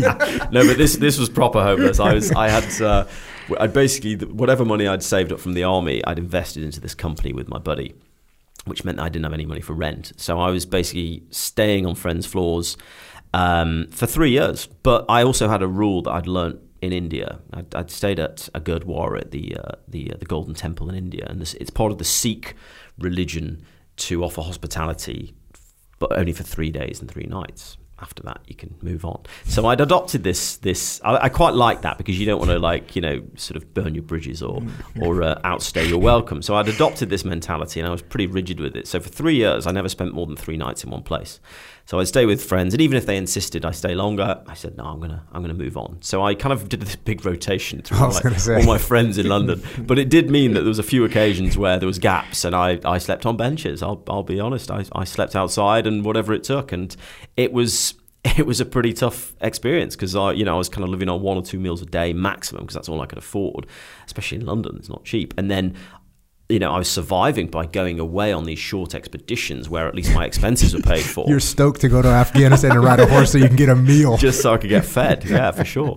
And then, but whenever I was back in London for like a week or two weeks, I was I was poor. I had no money. What was the op tempo of these trips? How often were you going on those? A lot, you know. It would be I'd be away for two or three weeks, then back for a couple of weeks, then away for. So it was basically nine or ten months of the year I was away. Why wasn't the company profitable? I mean, I would imagine your clientele must have been people with a lot of money, and for them, the difference between how much would it cost if you wanted, if I wanted to go horseback riding in Afghanistan, what were you going to charge me? Well, it's probably weeks? about two or three thousand pounds, so five thousand dollars. Okay. So not super money. I mean, we, we were aiming at that high end clientele, Right. but at that stage we just didn't have the contacts. We didn't know the, those circles of people. So we were trying to aim at the more mid range budgets, people who were adventurous, who had a bit of cash, but not we're not talking billionaires here. We're, mm-hmm. we're talking you know people that work in the city. I mean, we had all sorts of people, teachers. I mean, people who just saved up all year to do that one particular trip. What about your buddy Todd? Tom. Tom. Tom. What about him? Where's he living? Well, he was married, so he he'd sort of you know he'd already sort of um, managed to get himself sorted, uh, so he had a, he had somewhere to live, unlike me. Mm-hmm. Um, so we were in slightly different places.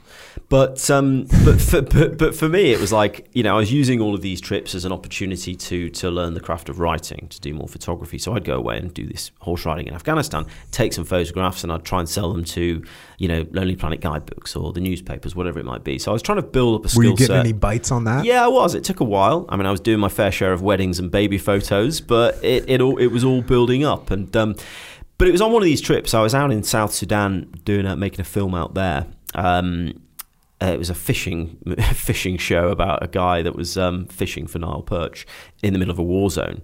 Um, the only problem was he he was didn't really catch any fish, which doesn't make for a particularly good fishing show. Um, and and when we were back in Juba, which I don't know if you've been to Juba, but it's it's no. it's there's nothing there. I mean, it's it, it the world's newest country at the time, South Sudan. Um, it had about three miles of paved road in the entire country. I mean, even in the city centre, it was just like dirt huts. So, pretty rudimentary place. We were out there trying to make a show about fishing, but hadn't not caught any fish. The whole thing was a bit of a disaster. Turns out that George Clooney was in town doing some of his humanitarian work. And um, he he'd landed. We tried to get him on the show. We thought at least if we got George Clooney in the film, it's it's going to sell just for the sake that he's in it. Um, the only problem is that the, the, cameraman who who was supposed to be filming George Clooney because he was so starstruck, turns out halfway through the interview he'd forgotten to press record. So that was a disaster as well. But we were out there. We were kind of as a reputation within within the film crew. Um, we thought this this whole thing's a complete mess. There's shambles and we're going to go back to Channel Four, who'd commissioned this thing with our reputation in tatters at this point. Did, wait, so they commissioned your company to film this? It wasn't my company. I was just a freelance health and safety guy. I was yeah part of Secret Compass, but we you know we basically sorted so out. So you got contracted out. Yeah. So so Channel Four is paying someone else to make this show. To make the show, and you're just a helper. I was a helper doing all the behind the scenes logistics, safety, keeping people fed and watered. And you recognize that this isn't going well. This yeah. guy hasn't caught a freaking fish yet. He hasn't, hasn't got a fish. George we've, Clooney we've only got half didn't of, show up. Yeah, exactly. I ended up having to be George Clooney's hand double because they screwed up the first start of the interview. I mean, it was like it was pretty bad. But that's how I met a guy called Neil. He was the the second. Um, he was the producer director on the show, second cameraman, and he said, "Look, Lev, you know, we could do this ourselves. Why don't you get? Why don't we film one of your expeditions?" You know, cut the crap, let's go and do something cool. He said, Have you got any ideas? And we were in South Sudan on the banks of the Nile, and I was sort of looked left and right, saw this whopping great big river, and I said, Well, I wonder if anyone's ever walked the length of the River Nile. And he said, Well, I'd highly doubt it because it's four and a half thousand miles long and, and, full of war zones. So I said, Well, let's do it. And so that's where the idea was born. Um, I decided I, was, I, wanted to be the first person to walk the entire length of the River Nile. And I thought that's, that's big enough and bold enough to write a book about and get published. So that was the plan. And that was the plan. That was back in 2012. And it took me about almost two years, certainly 18 months of planning, fundraising, trying to get TV interest, trying to get a publisher, all that sort of stuff. But I was determined that come what may, without even, even if we don't get the support of TV or, or a book, I'm going to go and do this. And just by committing mentally, I think that's what did it. It was the confidence of then just walking into these meetings saying, screw you, even if you don't give me any money, I'm doing it. And I think people saw that and the and the sort of the I guess the credibility of having been a paratrooper mm. that that got people bought into this vision and and somehow I managed to get a, the TV commission, a book publishing deal and everything else and got the whole thing fully funded and so off I went. Took nine months, walked four four and a half thousand miles from Rwanda through Tanzania, um, through Uganda, South Sudan, all the way to the Mediterranean in Egypt and that was a that was a rough one. I mean, I I know um, in reading through this, mm you had one of the guys that was with you, guy Matt, Matt Matthew Power. Yeah, Matthew. He was a journalist, and yeah, well, he he, he sadly, died. Yeah, he, he he came out to write about me for a for a magazine, um, and and sadly passed away from heat stroke on the way, and that that was a real kick up the ass because you know it, it brought it home that this was real. This wasn't just some some trip away. Um, you know, stuff stuff can, can go wrong, and sadly does go wrong sometimes. But but it really brought it home, and it made me really question the validity of this. You know, what, what was what I was doing right? You know, um, but you know, it happened, and I thought I've got to carry on. To, I've got to finish this. um, f- for his legacy as much as anything else. To to make if if I give up now, then what was the whole point in any of it? So so this was. So a TV crew is with you and they're filming. That's Not the whole time. No, I mean the, the journey. I, at the time when I set off, I didn't know how long this would take. I'd anticipated about a year, and you know you, you can't afford to pay a, a crew for 12 months to follow me around. So they came out four or five times for anywhere between three or four days and a week. So they were only on the ground probably a total of about a month out of the nine months that I was I was on my own, or with local guides. You know, I, was, I always try and have a local person with me as an accompaniment. But places like Sudan, they couldn't even get in because they weren't issuing, issuing journalist visas. So I was on my own for, for like two months in Sudan. How many miles were you doing a day? Um, so I started doing probably you know ten miles a day in, in places like Rwanda where it's quite hilly. Um, but when I was really into my stride in, in the desert in Sudan, I mean it was hot. It was sort of August September time with with 120 degrees in the desert, but probably averaging 45 to 50 kilometers, so 30 miles a day. And then this TV show. This is a TV show that eventually, So or is it like a eventually- one no, it's, documentary? it's or a show. It's a, it was a four-part series, Walking the Nile, which then aired in the UK and in, in the States and, and globally, and it was a huge success, far more than I'd ever anticipated. Um, book became a bestseller, and yeah, it changed my life. You know, I suddenly wasn't homeless anymore. When, when the is it like on Netflix? Where do you watch it? Uh, it was on Discovery Channel in the US. It was on Channel Four in the UK, but you know, you can still find it find it online. Yeah, still out there. Did you feel like these bastards that filmed it only came on this thing for like three weeks and I was out there for nine months?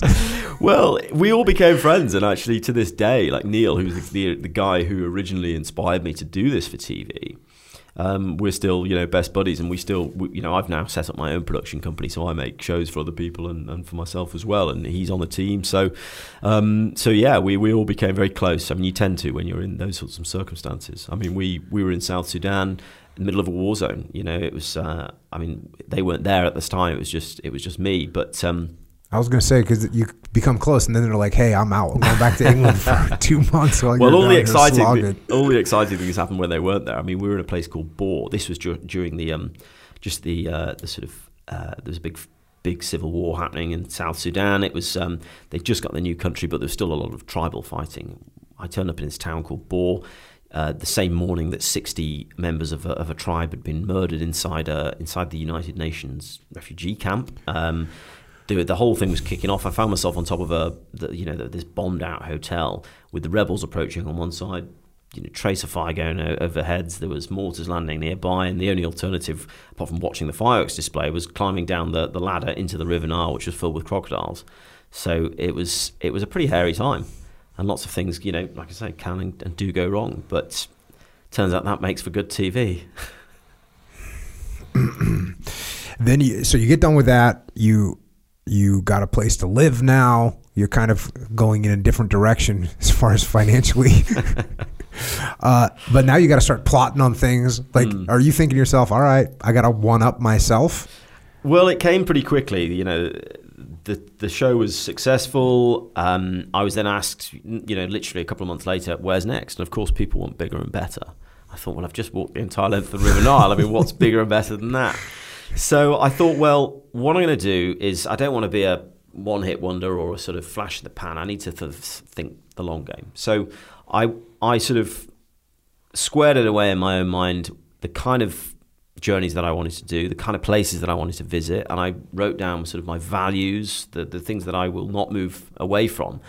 And it was actually going back to my degree, doing my degree at university. I, I said I'm going to I'm to visit places that hold a genuine interest, um, because at this stage I was getting all sorts of offers to go and build, you know. Sort of log cabins in, in, in the woods in Alaska and do fishing shows and do cooking shows, all of which are great and interesting. But if I was to actually see this as a long term career, I need to sort of carve my own niche. And so um, I, I thought by doing journeys either on foot or certainly at the slowest pace into places that have got a bit of a bad reputation, there's a, there's an interesting way of shining a spotlight on places that really need it. So I thought, why not pick a geographical feature? I the Himalayas seemed the next obvious choice, the biggest mountain range in the world, Mount Everest. and, and walk the length of that. So I thought I'm going to start uh, at the place that place cl- very close to my heart, Afghanistan, in the Pamir Mountains, and walk all the way to the Tibetan Plateau. And that was another journey of two and a half, three thousand miles, and that took about six months as well. So that was the next big journey, which happened 12 months later. And then ever since then, I've been doing one big journey pretty much every year since then. Are you going solo? Were you solo when you walked the Nile? Uh, well, like I said, I always have a, a local guide. They would they would change over Got it. depending on which country I was in. So I was the only one to do the entire. What about the Himalayas? Solo? Uh, again, Other than guides, local guides, local yeah, people. and the crew would fly out and meet me along the way to, to film what they thought were the, the bankers, and then. But it, you know, it, it's always the way that the most interesting stuff happens when you're on your either on your own or, or in a very small crew. Because the moment you've got a car with a with a crew there, things are not quite the same. People sort of close up a bit and they're not as open. So. Uh, a lot of the interesting stuff happens, um, you know, when, when you're unaccompanied, um, which is what happened when I was in Nepal and my car. I was I was the one time is the the irony of a walking expedition is the one time um, that I decided to get in a taxi because I was told I couldn't camp in in this particular village and I had to move on to the next. Um, that was when I had a pretty big accident. Yeah, talk, talk us through. You write about it in the book. Talk us through that one. So it was, um, I'll never forget it. It was the 19th of August, 2015. Um, I was I was in a town called Musikot with my local guide Binod and actually my brother who'd flown out to meet me a day before to join me for a week of what was his annual holiday. Um, was- I know the story, so I can just imagine your brother. Yeah, cool. You want to go on some vacation? Yeah. so um, so we're in the mountains, and it was just it was almost night time. Uh, it was getting dark, and most of the time, you know, I'd, I'd already been walking for three months here. Um, we'd just camp in the villages or stay in locals' houses, whatever it whatever it took. But there was a, a Maoist insurrection in this part of Nepal, so the communists were, were taking over villages, and they didn't take kindly to to foreigners because you know they they just said, and they weren't aggressive. They just said, look, you can't stay here. Go to the town, and then you can come back tomorrow and carry on your walk. But you're not, you can't stay in this village because we're having an internal dispute. So we said, fine. So we got a, a local taxi, got in it, drove over the mountain pass, and just as we were going over the crest of the cliff, the brakes failed. So the car goes careering down this this this this uh, road, and unable to slow down, hits the side of the wall and bounces straight off this this cliff top. And um, when I say cliff top, it was uh, it was a huge fall straight into the forest below, um, about 150 meters, which is what's that, 450 feet to the bottom of this gorge. And somehow, you know, again, thank you, my lucky stars. Do you have a seatbelt on? Uh, there were no seatbelts in this car. I mean, it's a. It's a it was I guess the Indian airbags weren't popping sort of out either. taxi. There was no airbags. What kind of Um, car was it? It was a Mahindra Jeep, so it was a metal frame, thankfully, not some, not some cheap stuff. But it was, yeah, it was a straight off the edge, and and that was me. I thought that this is How where I- long? How long were you no brake, rolling down the hill? difficult to tell. I, th- I think probably 10 seconds. I mean, the driver was trying to bounce it against the wall to, to slow it down. But you can imagine these roads, it's just a dirt track, sheer, sheer sort of rock face on the one hand and then a drop off. No, no barriers, nothing like that. And it was just a f- completely pitch of pitch black, middle of the night. Uh, and that was it. I thought I was, I thought I was a goner. And um, it was almost comedic in the the sense that it, it didn't it literally flew off the edge and we were airborne for what felt like an eternity. It was probably just a few seconds, but it was the only part of the uh, the, the roadside where there were no trees because it was forested. This this bank. Um, but we went off the bit where there was obviously a river running through, so it just kept on going. And, and when we finally did hit the deck, it bounced and rolled and probably rolled 10 times all the way to the bottom of the valley. And somehow I stayed in the vehicle. The driver and, and this random other um, guy that he'd picked up, a local, had been thrown through the windscreen somewhere up on the mountain. We stayed in the car and, yeah, made it all the way to the bottom. At which point I thought I'd lost my arm because I couldn't feel it or see it. Um, I managed to, When the car settles, yeah, when it finally settles. are you conscious this conscious, whole time? Conscious the whole time. Yeah. What do you say to your brother besides saying, "Bro, I'm sorry"? Well, you out here. it was I can thank my brother because when I when I sort of figured out where I was, I crawled out of the car, thought I'd lost my arm. My first instinct was to go and find my arm. You know that scene on the beach in Saving Private Ryan where he's looking holding his arm, looking slightly dazed and confused. That was me in this car. I went. I couldn't find it. Then I realised it was still attached, but I couldn't feel it. It was pointing the wrong way. It was completely. I mean, you can see the scar there. Um, I had to sort of snap it back into place. That's when the pain started, and I think it was me screaming that woke my brother up, and he was relatively un- uninjured. I mean, he'd been bashed around, but he hadn't got anything broken. So I couldn't move. I was in such pain. Binod, the guide, he was pretty much unconscious. Um, and Pete, my brother, he he came over and um, you know he he's done a he'd done a few trips, but nothing like this. You know, he he, he was working in finance. You know, he sort of uh, He's back in finance. yeah. well, no, it's the interesting thing was Pete rescued us. He went and, and shouted for help. Luckily, the, the sound of the car crashing had woken up some local villagers a mile away, and they'd come to investigate. Probably took about an hour, maybe, for, for enough locals to come to carry us out. But then they had to carry us a mile through the jungle to the local village. Uh, Were, and you weren't bleeding. uh, I mean, my, I wasn't bleeding, but I was You weren't like pain. bleeding, bleeding. Like you weren't No. life-threatening blood No, loss. it was just my arm was just completely mangled. Um, the the driver sadly was in a very different position. He'd broken everything, his body, his neck, his you know he was somewhere up the mountains. So I had to go and find him. We were taken to a very small clinic in the local village, and when I say small, I mean there's like chickens running around the ward. This was basic stuff. Um, but luckily they yes, that they- qualifies they- as basic. they- when you roll into the hospital and there's chickens, yeah.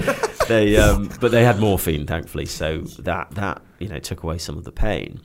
But yeah my brother he he coordinated the rescue. It took three days though because it was the rainy season. We couldn't get a helicopter in. The roads were all washed away.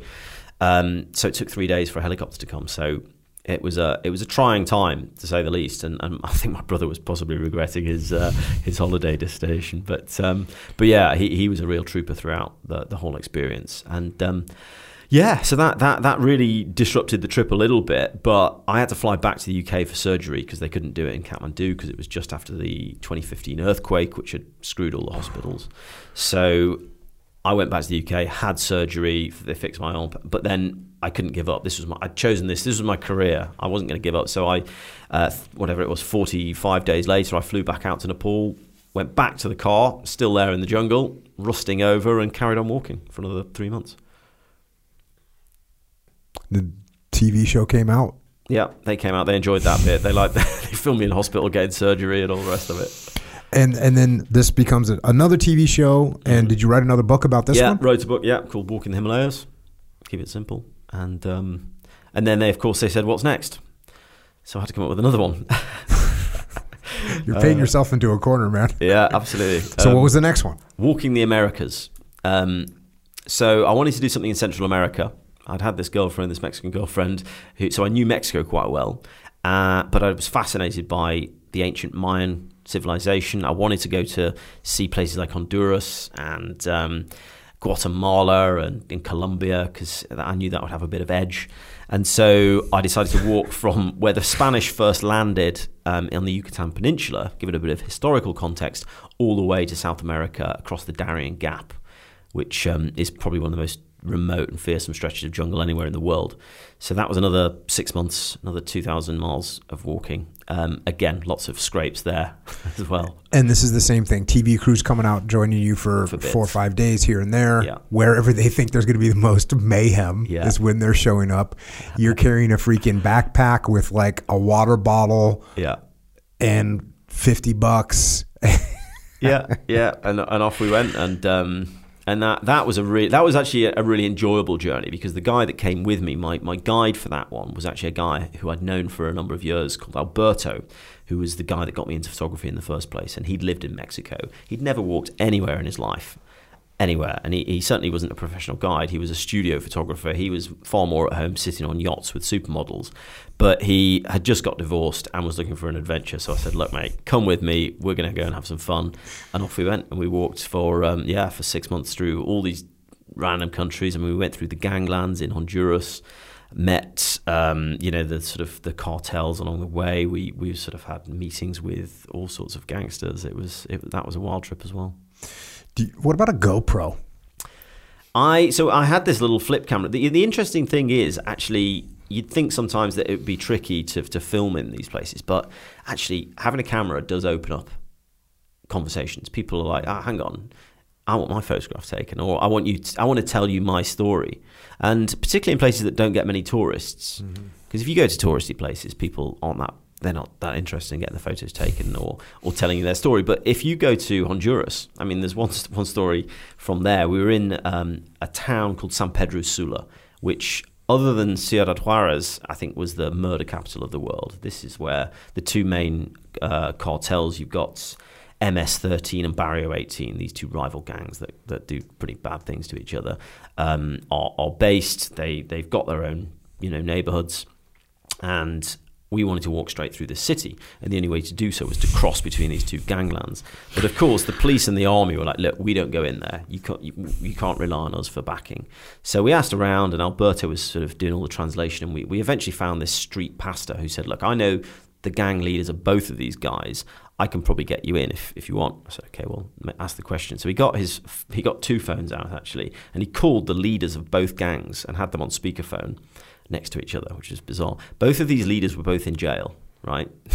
Because they were, and he got them. They were, and he got them both on speakerphone and said, "Look, I've got these two two gringos. I mean, he wasn't Alberto's a Mexican, but he called us both gringos. He said, "Look, they want to walk through your through your turf. Um, you know, will you, will you let them?" And um, to my surprise, these both these leaders were like, yeah, absolutely no problem. You know, as long as you give a fair and honest representation of, of, of, of, our story, we want to tell you our story and why we have these gangs. But he said, just give us 24 hours because we're just going to go and clean up the graffiti and pick up the trash from the streets. They wanted to show the best side of their gang wars. Mm-hmm. And it was the most bizarre experience. But we went through these, these areas escorted by these kids, 10, 12 year olds, with, covered in tattoos, with, with pistols down their jeans.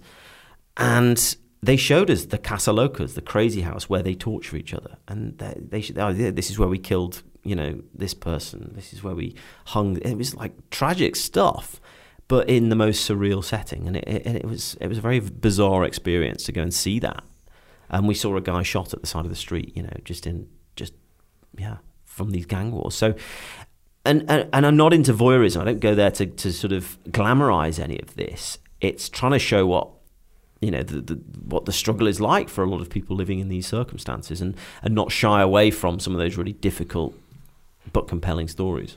Now, did you did you have a film crew there when you did that section? They they had come out and, and we had a real struggle with the channel to, to sort of allow us to go into these places because you can imagine the lawyers back home are yeah. sort of like, oh, this is this is too sketchy. We're not sure about this. Yeah, plus people with brains back home, like, bro. but you know, I think a lot of it was down to the fact that we'd got we'd found this guy who he wasn't a cowboy. He he was like, I, I live, I've lived in these in, in on this on in these neighborhoods all my life, and so did the camera com- crew come through or not? So they come, yeah, they came. They through. did. They, yeah. So all that footage, and so, so, what's that? What's that show called? Walk across walking, America. Walking the Americas. Walking yeah. the Americas. Mm-hmm. And how many hours is one of these? The series. Shows, yeah. um, each one's. I mean, the Nile was four episodes, four hours. Himalayas was five. I think Walking the Americas was five as well. Yeah. Okay, so now you get back from that and you got to step it up again, right? okay, so the next one. Basically, this is what you're getting into. Going back to my sort of original point of going back to places that I'd studied, my studies at university had mainly been about, um, you know, the Middle East, about places where the, the old British Empire had had a, a legacy, or places in you know in the news now, current affairs, and obviously um, Russia, Iran were both pretty. Uh, high up on the agenda. This was back in 2017. Putin's sort of just getting re-elected, all this sort of stuff. So I wanted to go and explore that region more. The Caucasus as a historical region is fascinating. So I thought, why not do a journey from Europe into Asia over the Caucasus Mountains, from Russia into Iran. We called that one Crossing the Wild Frontier. So we started on the Black Sea, finished on the Caspian Sea, and going through places like Chechnya, Dagestan, Azerbaijan, Georgia, and then finished in Iran. Um, getting travel permits to go into those places was was actually quite tricky. But you know, we had to apply to, to Russia, and the first thing they ask on your visa application is, "Have you or have you ever served in a foreign military?" So they dig deep into your background. But thankfully, they you know they let me in. The same with Iran. I mean, getting into Iran was a tricky one because initially they were like, "No way, we don't let you know, especially not from the from from the UK. We're we're not friends right now." Um, eventually, through a contact, I was told that I could meet uh, a person from the Iranian embassy, but not at the embassy. It was just a very mysterious lady who wouldn't give me her name with sunglasses met me in a cafe in, in South Kensington in London and said, What do you want? I said, there's a link to all my shows. Go and see for yourself. I gave her a copy of my books, and she said, "Okay, I'll go away and read them." And the next day, I- it was on the president, on you know, the president's or prime minister's desk of, of Iran, and, and, and I got approved a visa. Um, and I think what they liked is the fact that I'm I'm not there to do all this propaganda, but I'm not shying away from the hard stories either. But I'm not I'm certainly not there to do investigative journalism to with an agenda based sort of sort of approach. I'm there to show what life is like for normal people, and and they let me in. And so I did this amazing trip through places that you you just don't get a fair understanding of, especially places like Chechnya. Um, and and that was a really really fascinating journey. Thankfully, nothing went particularly wrong on that one. I just got a really great understanding of what, what the region was like. Yeah, and I think, um, you know, a lot of times when people ask me, and I was, just asked this, I was getting interviewed the other day, and you know, people start asking about, well, the war in Iraq, should we have been there, and all this, was it, is it the moral right thing to do? And a lot of times, what I try and do in those situations is I try and bring things down to a very granular level of what it mm-hmm. was like on the ground. And what I what I like about what you're what you're doing is you're going be I guess the word is beneath the politics. I don't know if that's going to sound right, but you're going beneath the political atmosphere to mm. the actual other human beings that are living their lives, that are, you know, trying to earn a living, trying to raise their family, trying to build their future. And there's so much commonality that gets missed.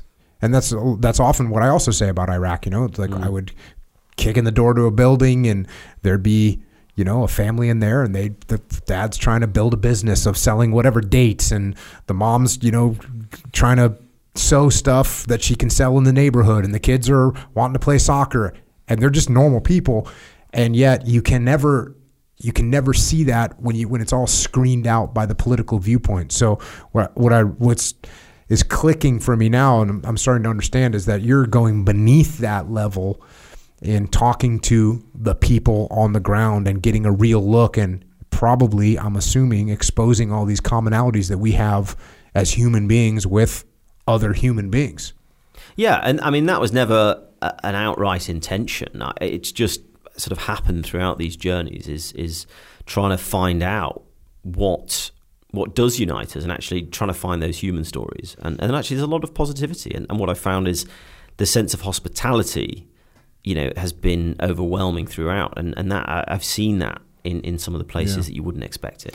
Yeah, and even even you know I, I started off joke, joking in the early part of this. You know, no one would ever invite me in their house, and then as I'm sitting here listening to you talk, and I've been to, I mean, obviously I've been all over the world and been to all kinds of different countries, and it's the same thing when you actually when you actually get past that, get but underneath that political um, vision that we have of a place. There's, you know, I've had people treat me unbelievably well all over the world, and that's why you have to get, you have to, you, ha- you have to make those human connections with other people, and you'll realize, oh yeah, they'll they'll help you out. I mean, mo- like you said, most people.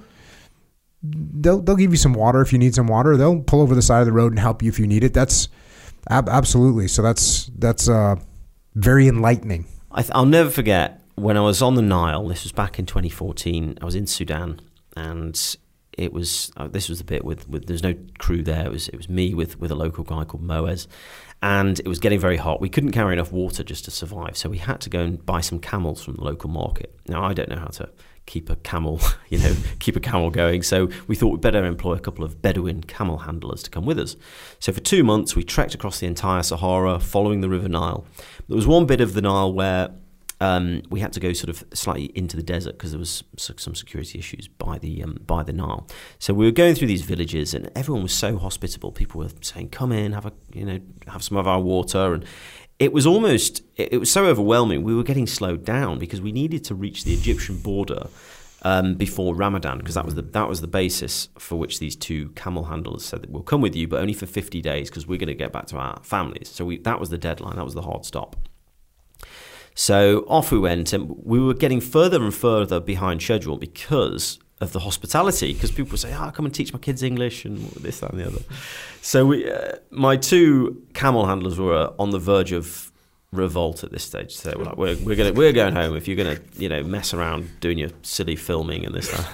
so uh, we came to an agreement. We said, okay, what we'll do is day on, day off. We'll one day we'll go through the villages where we'll meet people and talk and film and this, you know, all that, and then we'll do another day walking in the desert, avoiding the villages, and camping out in the desert, and thereby we can cover more ground. But there, was one occasion where we'd we'd done this. We're in the middle of the desert about a mile away from the nearest village. We set up our, our camp, made a little fire, and, and the local villagers a mile away must have seen the flickering of the flames in the desert. And it wasn't long before a crowd of men came came out to investigate. They said, "What are you doing?" And we said, "Well, we explained." That we were trying to avoid their hospitality in the most polite terms possible, and they said they were getting really upset by this. So, no, you must come. And we said no. And one guy stormed off, and he came back half an hour later he carried his bed on his head and he said, If you're not going to come into my house, my home is coming to you. And that, I think, really demonstrates the, the incredible hospitality. I can't remember, can't ever imagine that happening back in London if a Sudanese man was sort of passing down the street. But it's, it's moments like that that really do kind of restore your faith in humankind. but you still have to step it up a little bit. It seems like we're just getting we're just getting more and more hostile environments, and so now it's like 2017, 2018. Yeah. The freaking war in Iraq and Syria with ISIS is just Flaring up. flaring up. So of course, you're like a moth drawn drawn to the fire. So that's the next one, right? So I'd always been fascinated by the Middle East. Like I mentioned before, I in 2003 I, I was in Iraq. Um, I like the way you kick my- these stories off with like I've always been fascinated with you know how sharp a shark's teeth could be. All right, so you got this fascination with the Middle East. So I'd been there in 2003, which is when I hitchhiked through Baghdad and all this, you know. So I'd wanted to return to, to Iraq. I'd wanted to see more of the region ever since. And I'd actually, in fact, after the Nile, I pitched the idea of doing a trip around the Arabian Peninsula to the powers that be within TV. And sadly, they said no. They said, one, it's probably too dangerous, and two, they didn't feel as though there was sufficient interest. They, they said, in fact, the word, the exact words were, that's just the realm of current affairs and news. Nobody, nobody's interested in the Middle East as a destination or as a place to, to find out more about. And I thought that was just a disappointing answer. So year on, I'd pitched this. You know, after the Himalayas, I pitched it again. They said no. Let's do the Americas. After that, I pitched it again. They said no again, and that just wound me up. So after the Russia to Iran expedition, I was like, I am doing the Middle East. I want to go to Arabia. Come what may, we're the way out. You. So I've pretty much, you know, got told no, we're not doing it by by the TV company, by the TV guys, and um, I said, well, I'm doing it, which didn't didn't go down well in TV land in the UK, but I decided that was their problem. So I set up my own production company to facilitate this. When you say TV people, these are this is the channel. this Yeah. is the channel. This is the channel. and and you're pitching that. Is it multiple channels that you're pitching to? Is it Uh, just no, this is just like this straight is just up one. BBC? Yeah, I- I was. it. It. wasn't the BBC. It was. It was Channel Four. Okay. Yeah. Um, they, but you know, it then got syndicated out to Discovery Channel and whoever Got else it. wants to buy it internationally. So you're pitching to the people that have made your other shows. Sure. Hey, let me do this one, and they're like, "Look, No. no, not happening." And you just say, "All right, cool, I'm doing it anyways." Yeah. So I wouldn't say I got sacked, but I kind of they said, okay, well, you're not working with us if that's the case. So I said, okay, that's fine. I'm going to go and do it. So I set up my own production company and basically self-financed this expedition with a couple of mates, my friend Dave and Simon, who chipped in. And going back to that thing about empowering people and bringing people on the team, I said, look, if we all chip in the same amount of cash, we'll take out the same amount of profit at the end of the day. And they said, okay. And these are guys who'd helped me before on shows doing the health and safety. And I got Neil, I got my, my mate who's the director to come on board. So we basically just clubbed together and off we went. And actually, it freed up so many things because I was getting more and more frustrated with um, more and more restrictions and limitations on how things were produced. And, and actually, I felt like my creative sort of my personal creative spirit was being somewhat suppressed a little bit. So I said, okay, I'm going to give this a go. What's the worst that can happen? So we decided to go and just do this, and and the idea was to go and look at the Arabian Peninsula and, and all the countries that that make that up um, in the same way. Um, not necessarily walking the whole route this time because there's a lot of empty de- empty stretches of desert where not much goes on, but but certainly hitchhiking and, and, and traveling with locals. So the plan was to start up on the Turkish border with, with Syria, up in Rojava and the Kurdish region, and basically walk, travel, hitchhike, whatever, all the way around the entire Gulf, and then finish up at Lebanon in the, in the historic city of Byblos, which is the oldest city in the world, um, and revisit some of these places I'd been to on my earlier travels, including Baghdad and Tikrit and Mosul. Now, of course, this was in the in the height of the war against ISIS. They still weren't defeated in Syria and Iraq, um, so it was a pretty big challenge. Um, but doing it very light footprint, it was only there was only ever three of us traveling at once. We it meant that we could actually go and achieve something that had never been done before, which is actually travel through all these multiple countries. So going through places like Syria, we were embedded with the the, the Kurdish militia. Um, in Iraq, we managed to join uh, a group called the Hashid, um, the the PMF, the Popular Mobilization Forces, who are sometimes the bad guys, but these are the guys fighting against ISIS on this occasion, but they're also Iranian backed militias. Um, I was embedded with them on the final Hawija offensive, which was the final battle against ISIS in Iraq. Um, on the front line, I mean that was that was something else. I mean it, it was it was an entire Afghan tour in three days. I mean it was it was intense. Um, so now you guys are now you guys are the camera crew. We are the just crew. the three it's of just you. Just three of us. Yeah. So now you got cameras rolling all the time, and I watch some of your some of the stuff that's on YouTube. Yeah. I watch you rolling up to that offensive, mm. and the guys like, all right, lunch break, and there's some, you know, having worked with the Iraqi soldiers a bunch. I was yeah. like, mm, I know what's going on there. I know what that feels like. Yeah. Um. Uh. But but like what was what was the proximity to the fighting there? Were you getting right in it? What oh no, right in it. Yeah, I mean it was it was a it was quite a bizarre experience because we we managed to hitch a lift to the front line where these sort of. Uh, the, you know the, the Iraqi volunteers. These weren't the Iraqi army. These were literally the guys too old or too young to join mm-hmm. the to join the military, and they were fighting on their home turf. They were fighting their neighbours. So these were mainly Shia militiamen fighters who'd volunteered mainly to come out of retirement to basically go and you know kick ISIS off the off the off the land. So we were rolling up. Not, I mean, they had about twelve main battle tanks, but mostly these guys were in flip flops and Toyota pickups, you know, with a with a 50 cal mounted on the on, on the back and, and driving in a straight line, no ta- no tactics, no strategy, literally a taxi to the front line. So we got a taxi to the front line, said, "Well, drop us off here." Hitched a ride on a tank, just jumped on a tank and just drove. The main the point vehicle was a bulldozer with this Iraqi dude with a cowboy hat. I mean, it yes. was absolutely crazy. yes. Smoking a cigar as the bullets were pinging off the front of this bulldozer. And it was just a straight line waiting to get ambushed. And we got ambushed. And, you know, you could see the black flags of ISIS in these villages. And we just drive up to them, spread out, bomb the shit out of it, and then go in there. And we were in the mix, you know, right on the front line, filming everything and um, liberating these villages and um, capturing ISIS. We caught three ISIS commanders. I mean, I've, I've, still got I've still got one of the flags at home actually that I took with me, um, but it was it was quite a, it was it felt a very important and historical moment. You know, these when when the villages were liberated and they caught the the command the ISIS uh, fighters, the women would come out. They'd rip their burqas off and they were thanking these Iraqi volunteers for, for rescuing them. Some of these women hadn't been outside of their own compound for three years. Mm-hmm. So yeah. it was it was a, it was a very powerful thing to, to be witness to. Yeah, we had a, uh, another guest on and covered another book on here. Um, Holly, who whose book Only Cry for the Living, and she interviewed a lot of those women mm. and what they went through. So you know, liberation was uh, the the understatement of the year for what was happening to the, to the people mm-hmm. inside those villages that were, you know, and cities that were yeah. were run by ISIS. Um, did you? What do you? You're not. I, I know that you're. You don't carry a weapon when you do this stuff. Mm-hmm. Um, what, what, you just wearing body armor? We we managed to pick up some body armor from Erbil. You know, just bought some from the local shop, and, and, and off you go. But um, yeah, it, it, going through uh, the sort of the urban fighting in places like Sharkat. I mean, we were in Mosul. This was a week or two after it had been liberated from ISIS. I mean, you know, there was, there was still a lot of clear op- operations going on.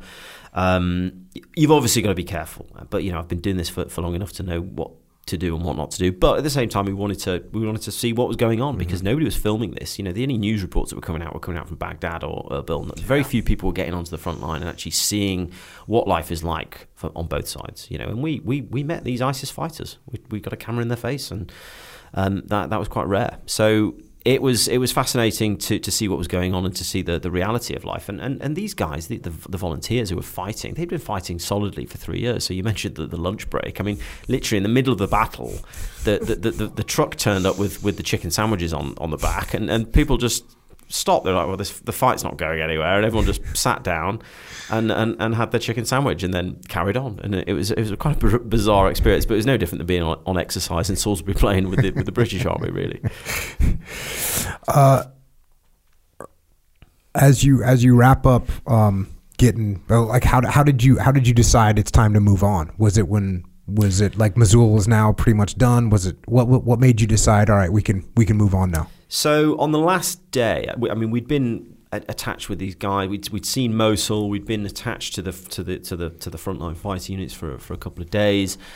There was one guy. I mean, it kind of it, it all sunk in. I mean, one, we'd, we'd kind of got enough fighting footage and we didn't want this show to be entirely about the fighting. But, but two, I met this one guy. Um, we'd been told we must meet him. His name was Abu Tahsin. Now, Abu Tahsin, his nickname was the Hawkeye. He was Iraq's most feared sniper. He'd been fighting, you know, he was 65 years old. He'd, he'd fought in every war since 1973 against the Israelis. He'd fought in Bosnia and Chechnya. He'd fought in 91 in, in the Gulf against you know the Americans. He'd fought in 2003 against the British in Basra. He'd fought in 2007 against you, probably in in um, in Iraq, um, in Fallujah rather, and um, and he'd come out of retirement to fight against ISIS. So is he a Shia guy? He's a Shia guy, and he was literally Iraq's most feared warrior. I mean, there'd been books written about him, and he was there fighting on his motorbike with his big, you know, six foot sniper rifle and he came, he agreed to speak to me. He didn't normally do journalist interviews, particularly not with with, with Brits, that's for sure. Um, but he agreed to speak to me, sort of soldier to soldier, when I sort of told him I was in the in the Paras, and he said, "Well, I've you know probably killed some of your friends, as long as you don't mind that." And it was a big decision to go and sit with this guy who been not my personal enemy, but an enemy against my colleagues and friends. But you kind of have to take that emotion out of it and it, ultimately I was in his country listening to his story. Um, and by the way, now he was fighting against an enemy of, of an en- yeah. So he was the British we and of the, the Americans and of and of humanity. Sure. So we were sat around the campfire, and he told me a story. He killed 400 odd people. Um, he was quite open about the fact that he was against, you know, us, the coalition, invading his country, but we were on the the right side of history this time around, and he he thought that what he was doing was the right thing, which was to to rid his land of ISIS, which he was convinced was a creation of the the the, the chaos of, of, of you know ten years of war. And I think it was that moment that I thought, okay, enough's enough. I've heard I've heard the story. We should move on. And it was probably about time actually, because sadly, seven days later, he was himself killed by ISIS on that same battle on the last day of the war against ISIS. So there was some sad poetry in that. But um, we left we left that behind and carried on the journey and, and continued around the Gulf. And um, and like I say, I didn't want this journey to be just about the conflict because that's what we associate so much with with the region. Um, but to then jump out of Iraq and then be in, in southern Iraq, actually, we were in, in amongst the, the marshes around Nasiriyah and Basra. You know, this is the birthplace of civilization, Garden of Eden, and uh, and so on. And, and to be in amongst the, the marsh Arabs. I don't know if you served down there with, with these these these very traditional tribes um, who who literally you know live amongst the marshes in these in these ancient um, ways of living in the huts and they're called the mudhif and uh, you know, fishing and, and farming buffaloes. I mean, it, it's like going back to biblical times, and it was that stark contrast, you know, mm-hmm. um, which was to me really, really interesting. And I wanted to give that balance, and then to go from there into Kuwait, and then to the to to Dubai, where you, you suddenly got these skyscrapers and um, Friday boozy brunches. I wanted to show that whole spectrum of what life is like in, in this region, and it, and it was some really stark contrast. And to get your head into that and around that was was often quite difficult. I mean, Dubai is just crazy. It's crazy. Yeah. Like especially when you talk about that contrast yeah. between Mosul completely destroyed and yeah. just a living hell for everyone that's up there, and then you go to Dubai, which is just. I mean, it's like Sodom and Gomorrah. yeah, the entire city's been built in like 20 years or something like that. And yeah. it's just everything is brand new and to the, the highest standards of luxury in everything. Mm-hmm. It's like, of it's, you can't get more of a stark contrast. It was a huge one. I mean, I, I actually quite enjoyed going, and, and it was a nice break having been in, on this war zone for the for, for, for yeah. So you probably got confused when you saw like a bed.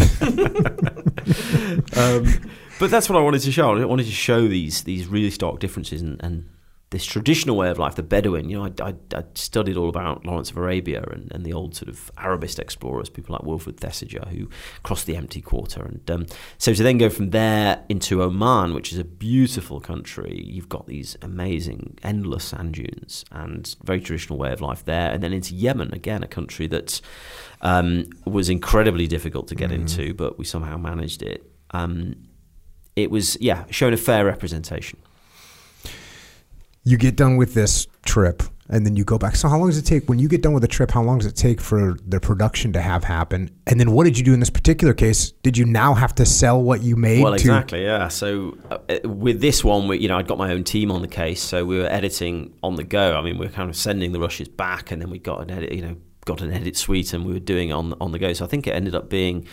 I think we got back from the trip in February, March, and it was it was on TV, sort of two or three months later. Who so. you did you go back to Channel Four? They would no, no, they they wouldn't take it. They, on they, principle, they on said principle, we don't want to talk to you. But we sold it to Discovery Channel in the UK. And oh, and you're then like it, what? and then it got it got shortlisted for a broadcast award. So yeah, that was that was a real sense of.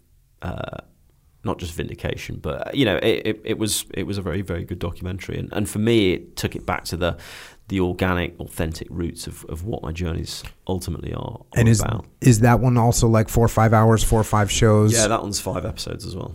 Mm-hmm. Were you profitable? Did you make money? We it, it washed its face just about. we didn't make that much money on it, but it was worth it just because it set the bar very very high. so you get done with that one. How do you measure success on those in terms of? I mean, is it view like, hey, uh, a YouTube video gets whatever mm. a million views? How are you judging success, or if it's hitting the people right? Or is it just feedback from people telling you, "Hey, that was outstanding. I never understood the Middle East like that. Now I do. Thank you." Is it? How are you getting your your gratification? So for me, the validation it's not just about ratings because obviously that's a lot to do with the the media landscape and the current politics of what's going on. It's changed enormously just in in the seven or eight years that I've been doing this. You know, in terms of TV wise. Um, you know, it's changed enormously with with the you know, the amount of streaming platforms out there, the sheer you know just difference in demographics. So mm-hmm. people aren't watching TV live anymore; they're watching on their laptops, they're watching on their mobiles. So, and there's so many new new SVODs out there anyway. So it's very difficult to sort of gauge in terms of ratings. A lot of the streaming platforms don't even publish their viewing figures. So I don't think, for, and that for me was never really uh, as important as just doing what felt authentic um, and, and true to my own belief, really. And, and if there's a bit of feedback that's good and positive, then great. I mean, I've you know, I, of course, when you go to controversial places, you're going to get a bit of flack from different groups. You know, you didn't show my tribe and what we do, or especially if you go to like the whole Israel-Palestine question, or if you're traveling in somewhere like Iran, you know, it's difficult. It's difficult to tell everyone's story. You're never going to succeed in that. But for me, it was actually the the slightly um, indirect feedback when when you get the head of a charity saying thank you. You know, we've been trying to put our country on the map for the last 20 years, and just one, one of your episodes has doubled our revenue or something like that. Or, or you get individuals who call you and say, You inspired me to quit my job in finance and, and, and, uh, and uh, you know, go and build a clinic in Nepal, or whatever it might be. And, and as a result, you know, I've, I've personally been asked to, to be an ambassador for probably hundreds of hundreds of charities. I'm, I'm currently ambassador for about twenty or so charities, and, and it's things like that that make it all worthwhile for me. So I'm not really that bothered mm-hmm. about the ratings. Obviously, it's nice to get good feedback, and it's nice to keep getting asked to do these journeys, but it's hard now to do bigger and better when I feel as though I've kind of done most of the journeys that I've really wanted to. So I'm just trying to think about like how do I diversify or, or stay true to my true to my sort of core beliefs. Um, but also still enjoy what I'm doing and still have fun and and and uh, and uh, yeah, try and find something that's that's appropriate and and useful. Did the so the, the next one was walking with the elephants? Is that right? Sure. Did that come after? That came after, yeah. So eventually, so they came back. They came back with us, sort of saying, "Oh, can you make another one for us?" Oh, okay. so you kind of won strategically. So I won in the end, I guess, in that way. So um, yeah, they came back and said, "We want to, we want to do something else." And I've always been fascinated by conservation. Once again, there he goes again. There we go. It's like I've always been fascinated by conservation, so I was wondering. um, elephants have always been my thing. Um, when I was ten years old, I, I sort of um, I don't, I'd been begging my parents to take me to Kenya to, to go and see elephants, and, and they couldn't afford it because they were teachers. But eventually, they did when I was I think I was fourteen, and it was mind blowing. You know, seeing Africa, the, the big skies, the savannas, the wildlife. So I'd always wanted to try and incorporate a sort of an element of, of giving back in all my expeditions. So I always pair with a charity or, or raise an issue. I'm a high net worth, uh, uh, what do you call it, a high, a high profile supporter for Mm-hmm. UNICEF. So I do I do a bit of work with sort of children's charities along the way. Um, but conservation is, is is something that I think is really important, not just for the sake of the animals, but but habitat, um, keeping wilderness areas wild. And, and so I thought by going back to Africa, particularly Botswana in this case, um, there's a real opportunity here to to showcase what's happening in the natural world. And by doing one of my sort of walks through a country, but this time following a, a herd of elephants on their ancient migration route, there's a, there's a new way of telling this story. So I was walking with a herd of elephants for 650 miles across Botswana, all the way to the Okavango Delta.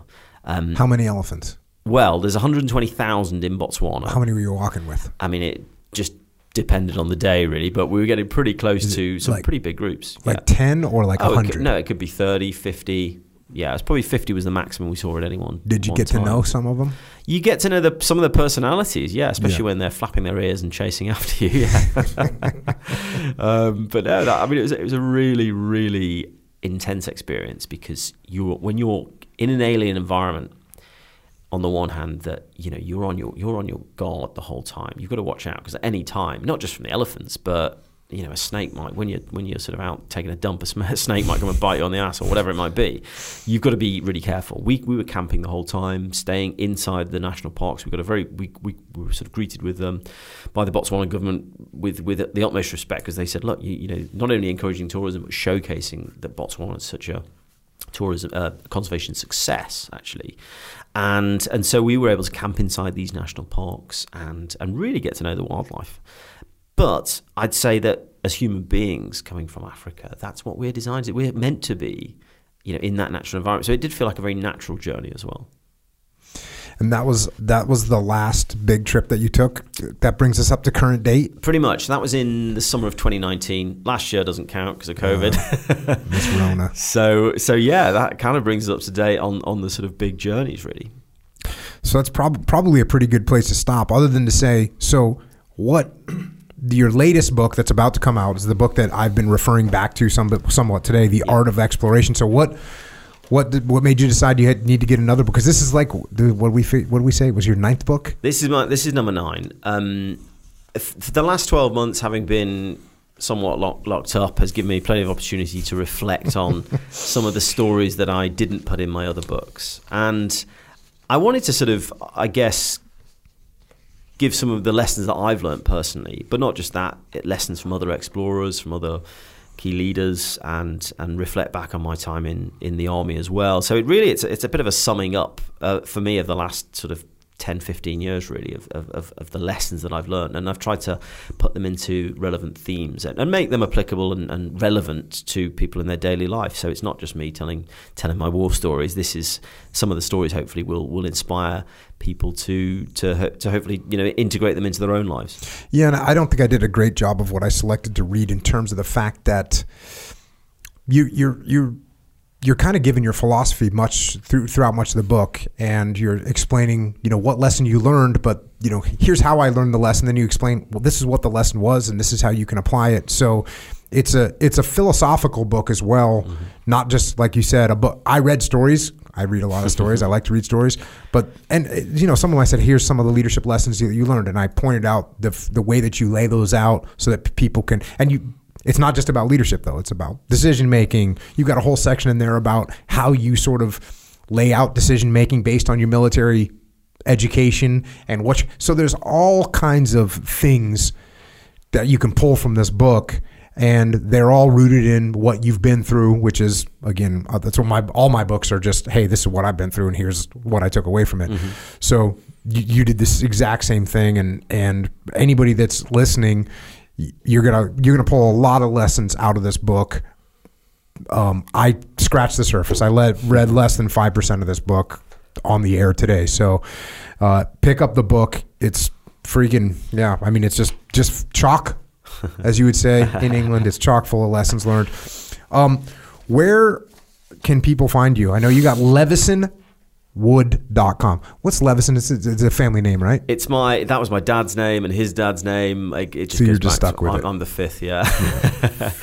um, but yeah, no, people can find out more about it on. My, I've got an Instagram page, uh, levison.wood. I've got Twitter, um, and yeah, the new book um, is coming out in June in the UK, and hopefully it will be out in the US shortly after. Yeah. We need to get the pre-order on Amazon. Yeah. By the way, Yeah. Like you got about two weeks from today to, to make that happen. Okay. Uh, Echo Charles. Yes. Any questions from? Anything else? Uh, remember when you lost your wallet? Remember? Do you think if you didn't lose your wallet, you would not have gone into the military?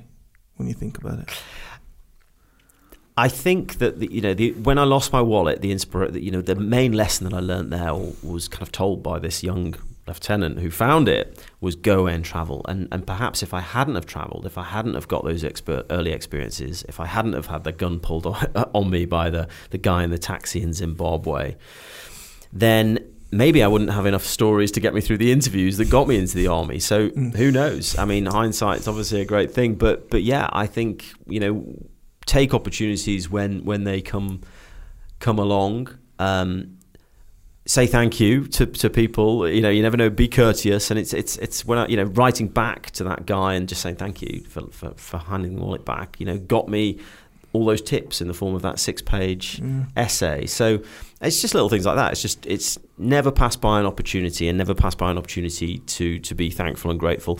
And no matter how bad things get, there's always an opportunity in that. And so like when I broke my leg and couldn't get in the special forces, I now look back and join the dots and think actually it was that it was that it, what I thought was a low point actually was a real opportunity to go and do something different. yeah, yeah, that's crazy, huh? Because on the surface, you're like, "Dang, I lost my wallet," because that sucks.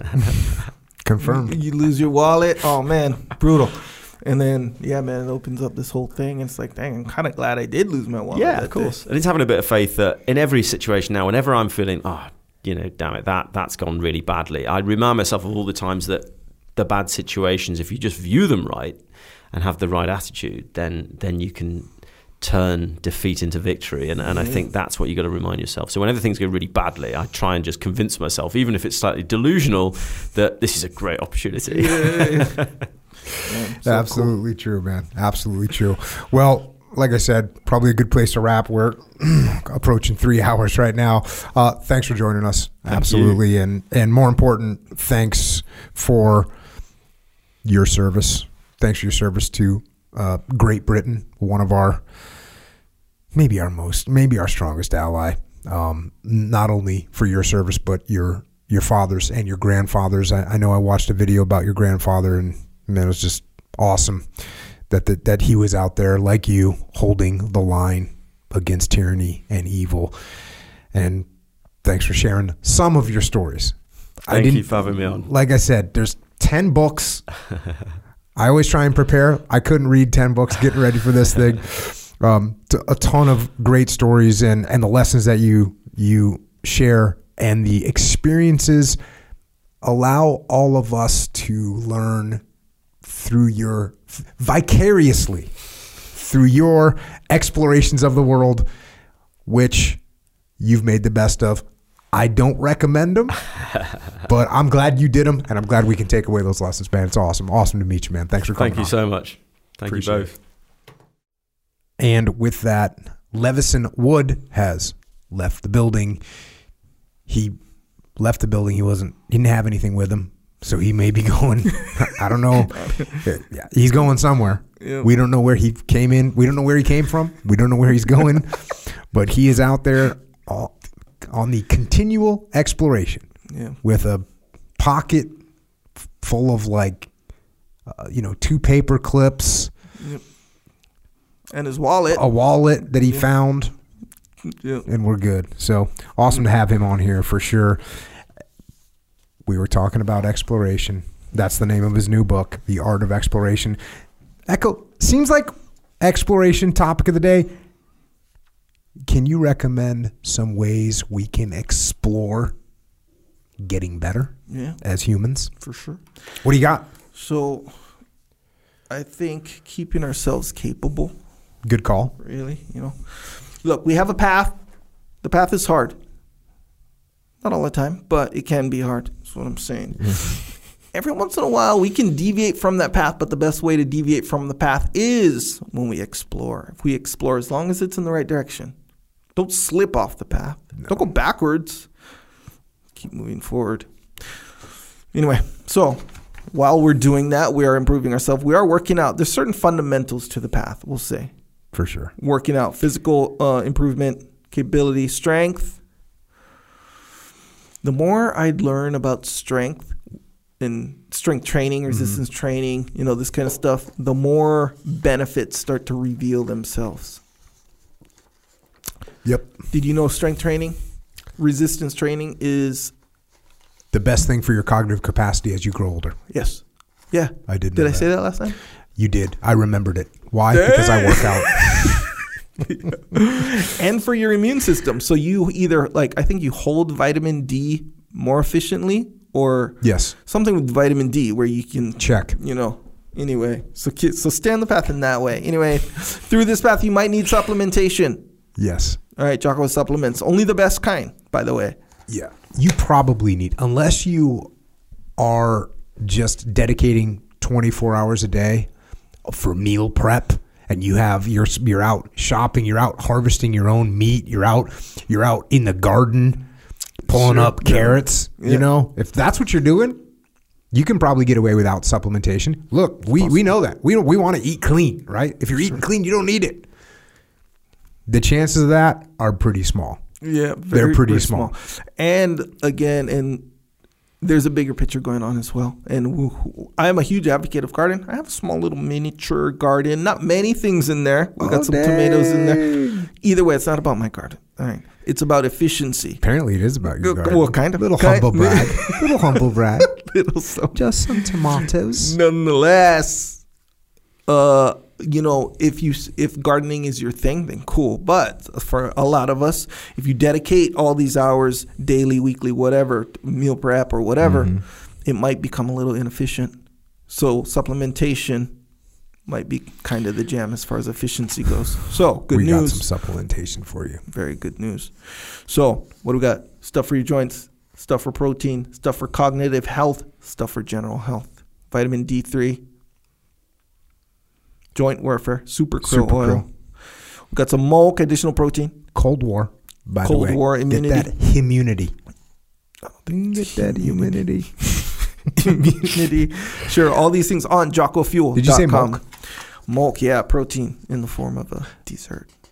I authorized the next flavor of milk. What is that one? It's going to be that banana cream. Oh yeah, yeah. No Yes. name yet. No name yet. Look, and it's hard to take banana cream and turn that into something tactical, right? so if anybody's got some ideas on banana cream, like my my ears are open. Yeah. I'm ready for something cool, you know, about banana cream. Let That's us it. know what you got. That's interesting because that's not like an obvious flavor, but once you say it, you're like, oh yeah, that's a legitimate flavor. Yeah. Even though okay, so the pumpkin spice, in my opinion, this is just my opinion, because Kind of an obvious flavor. an obvious flavor, yes, but and I'm like not that into it. It's Mm. fine if that's my last flavor. What am I do? Not drink it? No, probably not. But if when it comes to banana, because I don't like pumpkin pie. You know how certain people like really love pumpkin pie, and that's it.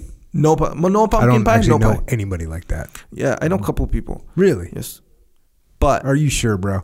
Are you exaggerating? I you know someone that only eats pumpkin pie, and if it's not from pumpkin pie, you, they won't eat any pie. Put it That's this- where you're at right now. okay. So if I'm not mistaken, Just say I exaggerated a little bit, but you know what I mean. It's fine. Say that I exaggerated a little bit, but you know what I'm saying. because there's not one single person on the planet that only eats just pumpkin pie 100, percent and the other pies are zero. yes, that, yes, there are uh, pilgrims. pilgrims eat pumpkin pie. That's all.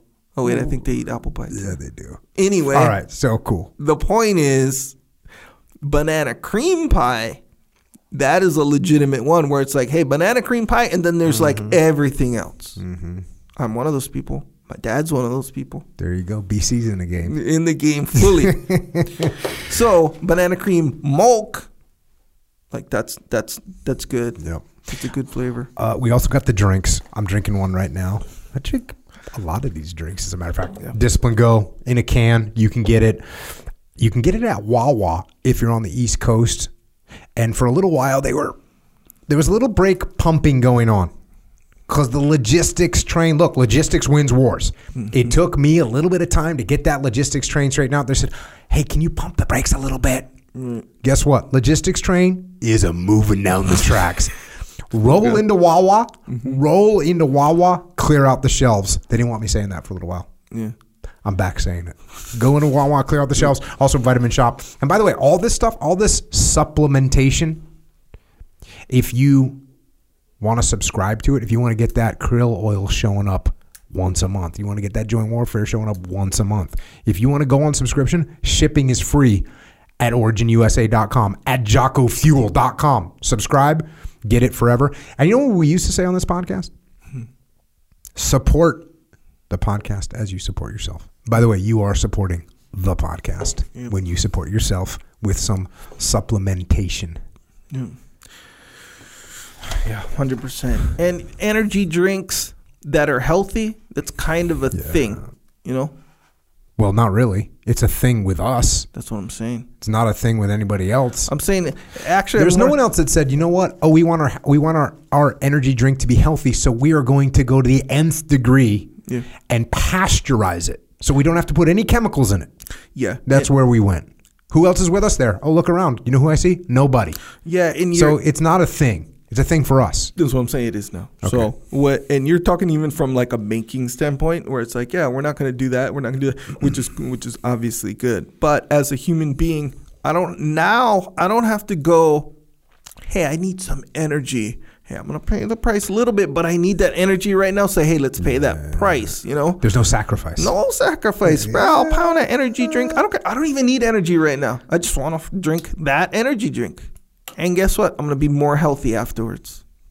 When it comes down to it, I'm gonna be more healthy, and I got my energy drink. You done good. You made up for your pumpkin pie statement. there you go. That's what we're dealing with. Also, at Origin USA, you can get American-made stuff. When I say stuff, I mean jeans. American-made denim. Kind of a big deal. It's a real big deal because you're probably thinking, "Oh, I, you know, I'm a, I'm supporting America. I got these iconic American jeans," and then you find out that your iconic American jeans are made in China, Yeah.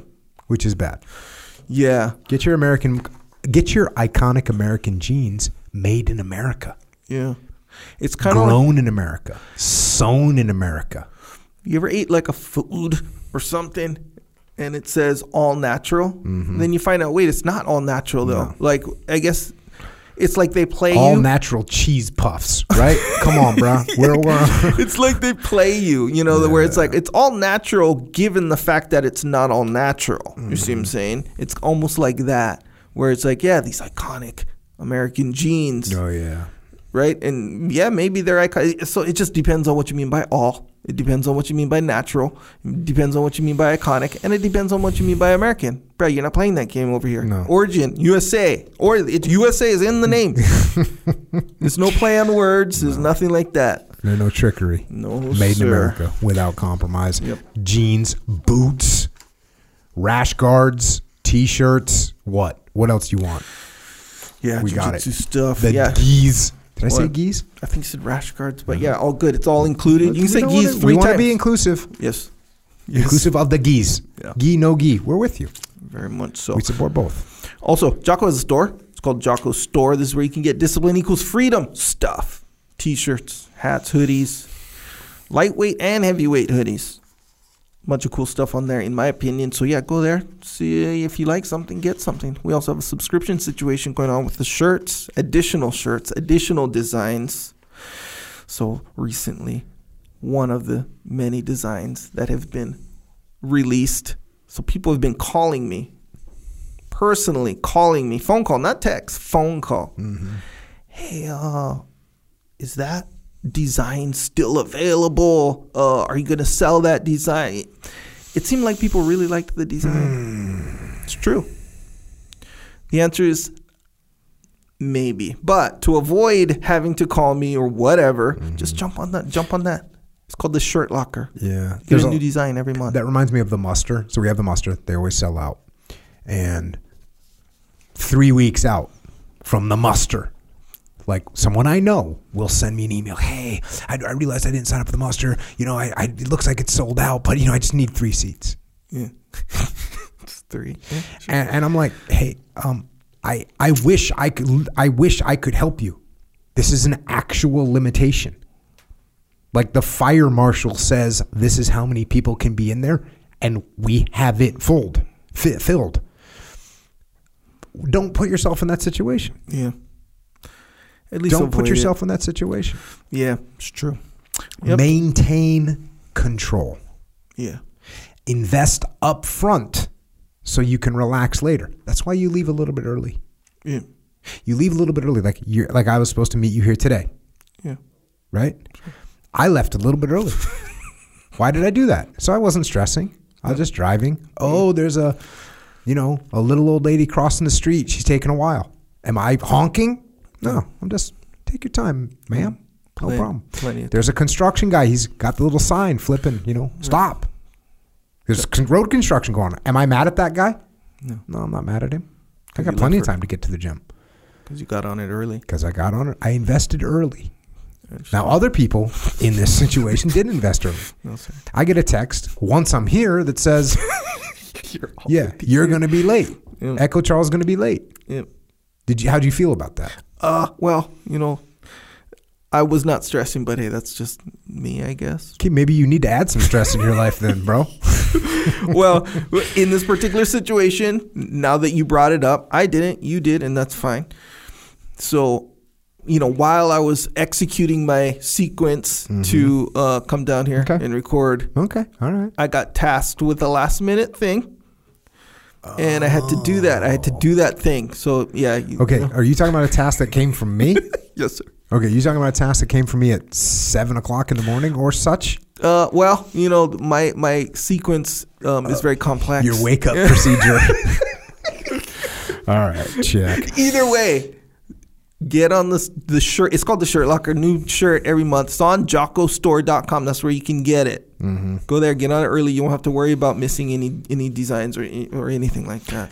You can subscribe to this podcast. There's a bunch of different places where it's hosted.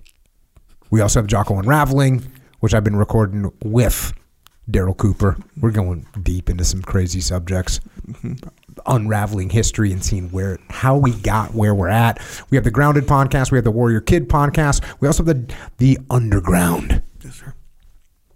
JockoUnderground.com. We're doing, we're recording a little podcast there. The reason that we're doing that is so that we don't have to have sponsors. Because why? Because we don't want sponsors. Because then they dictate what we can and can't do, which we don't like.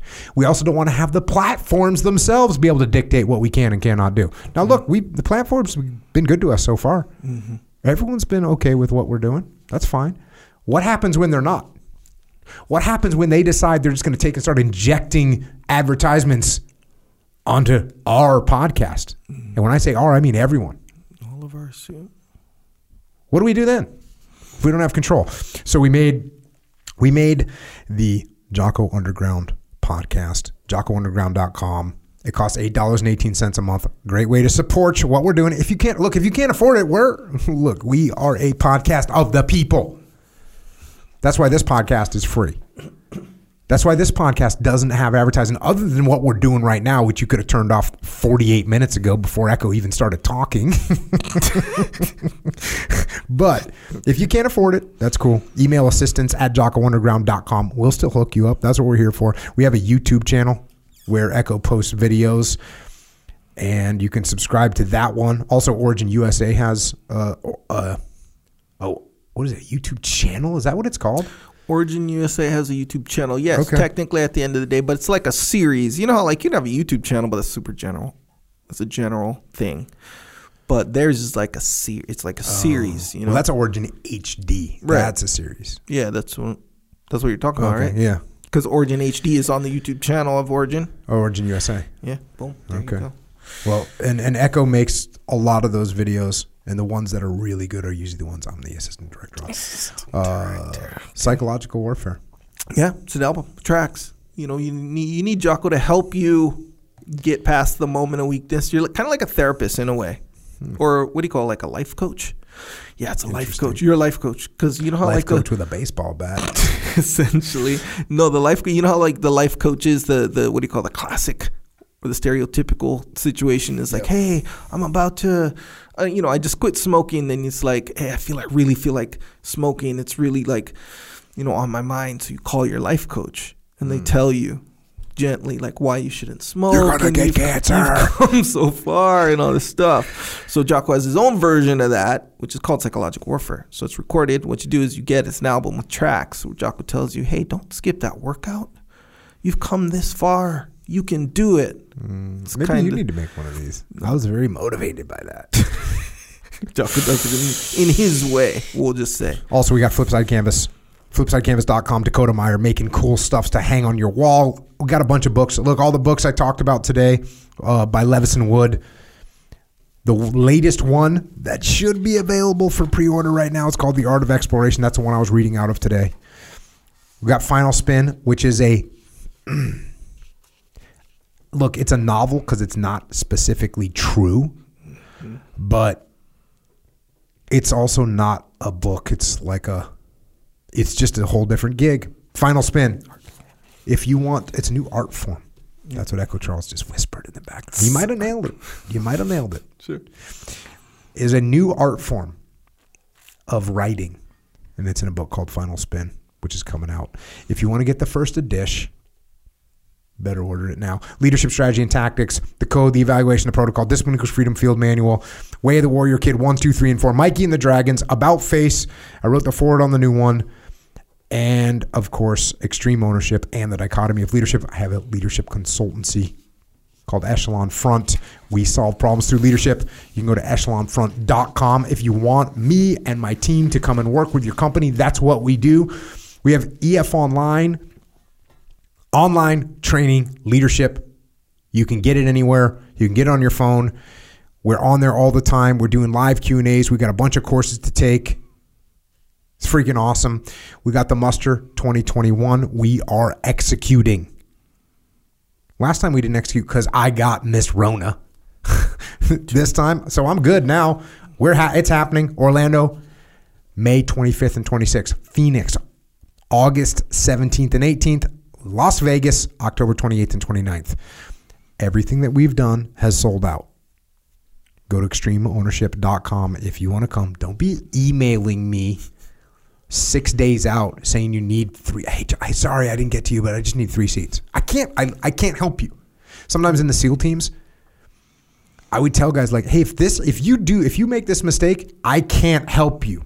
right You want to do something? Like, look, you do some dumb stuff. I got you. Mm-hmm. If you do something at this level of stupidity, I can't. I, there's literally nothing I can do. Don't be doing dumb shit. yes sir EF Battlefield. Uh, this is learning lessons as as we walk historical battlefields. Just did recently did Gettysburg. We're planning others in the future. Again, go to go to echelonfront.com. Look for events on there if you want to come and, and meet us. You want to have dinner. You want to walk the battlefield. You want to do Q and A face to face. We look forward to seeing you at those. If you want to help service members, active and retired, their families, Gold Star families, check out Marc Lee's mom. Mama Lee. She has a charity organization helping out all these groups all over the place. If you want to donate or get involved, go to americasmightywarriors.org.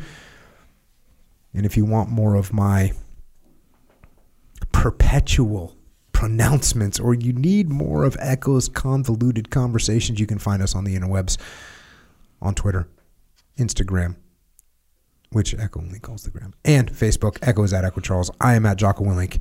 And for Levison, check out levisonwood.com. His Twitter is levisonwood. His Instagram is levison.wood. And also, he's on Facebook at levisonwood. And thanks once again to Levison for, for joining us. again, sharing some of the stories with us. You could you could crack open any one of those stories and find a gem. And and thanks to Levison for your service, and thanks to your father and your grandfather, and to the fierce island nation of the United Kingdom. Thanks for standing beside us for so long in the fight against evil, and thanks to all the servicemen and women and veterans around the world that put on the uniform and shoulder the weight of freedom with your service and sacrifice. And to people here at home in service police and law enforcement, firefighters, paramedics, EMTs, dispatchers, correctional officers, Border Patrol, Secret Service, and all the first responders out there. You don't get thanked enough for what you do. So thank you for doing it. And to everybody else out there, you already know what you know. You already know what you know. You've been there. You've done that. You've seen what you've seen. Don't stay in the same spot. Do like Levison Wood does, literally and metaphorically go out. Go. Go see. Go do. Go live. Go explore. And until next time, this is Echo and Jocko out.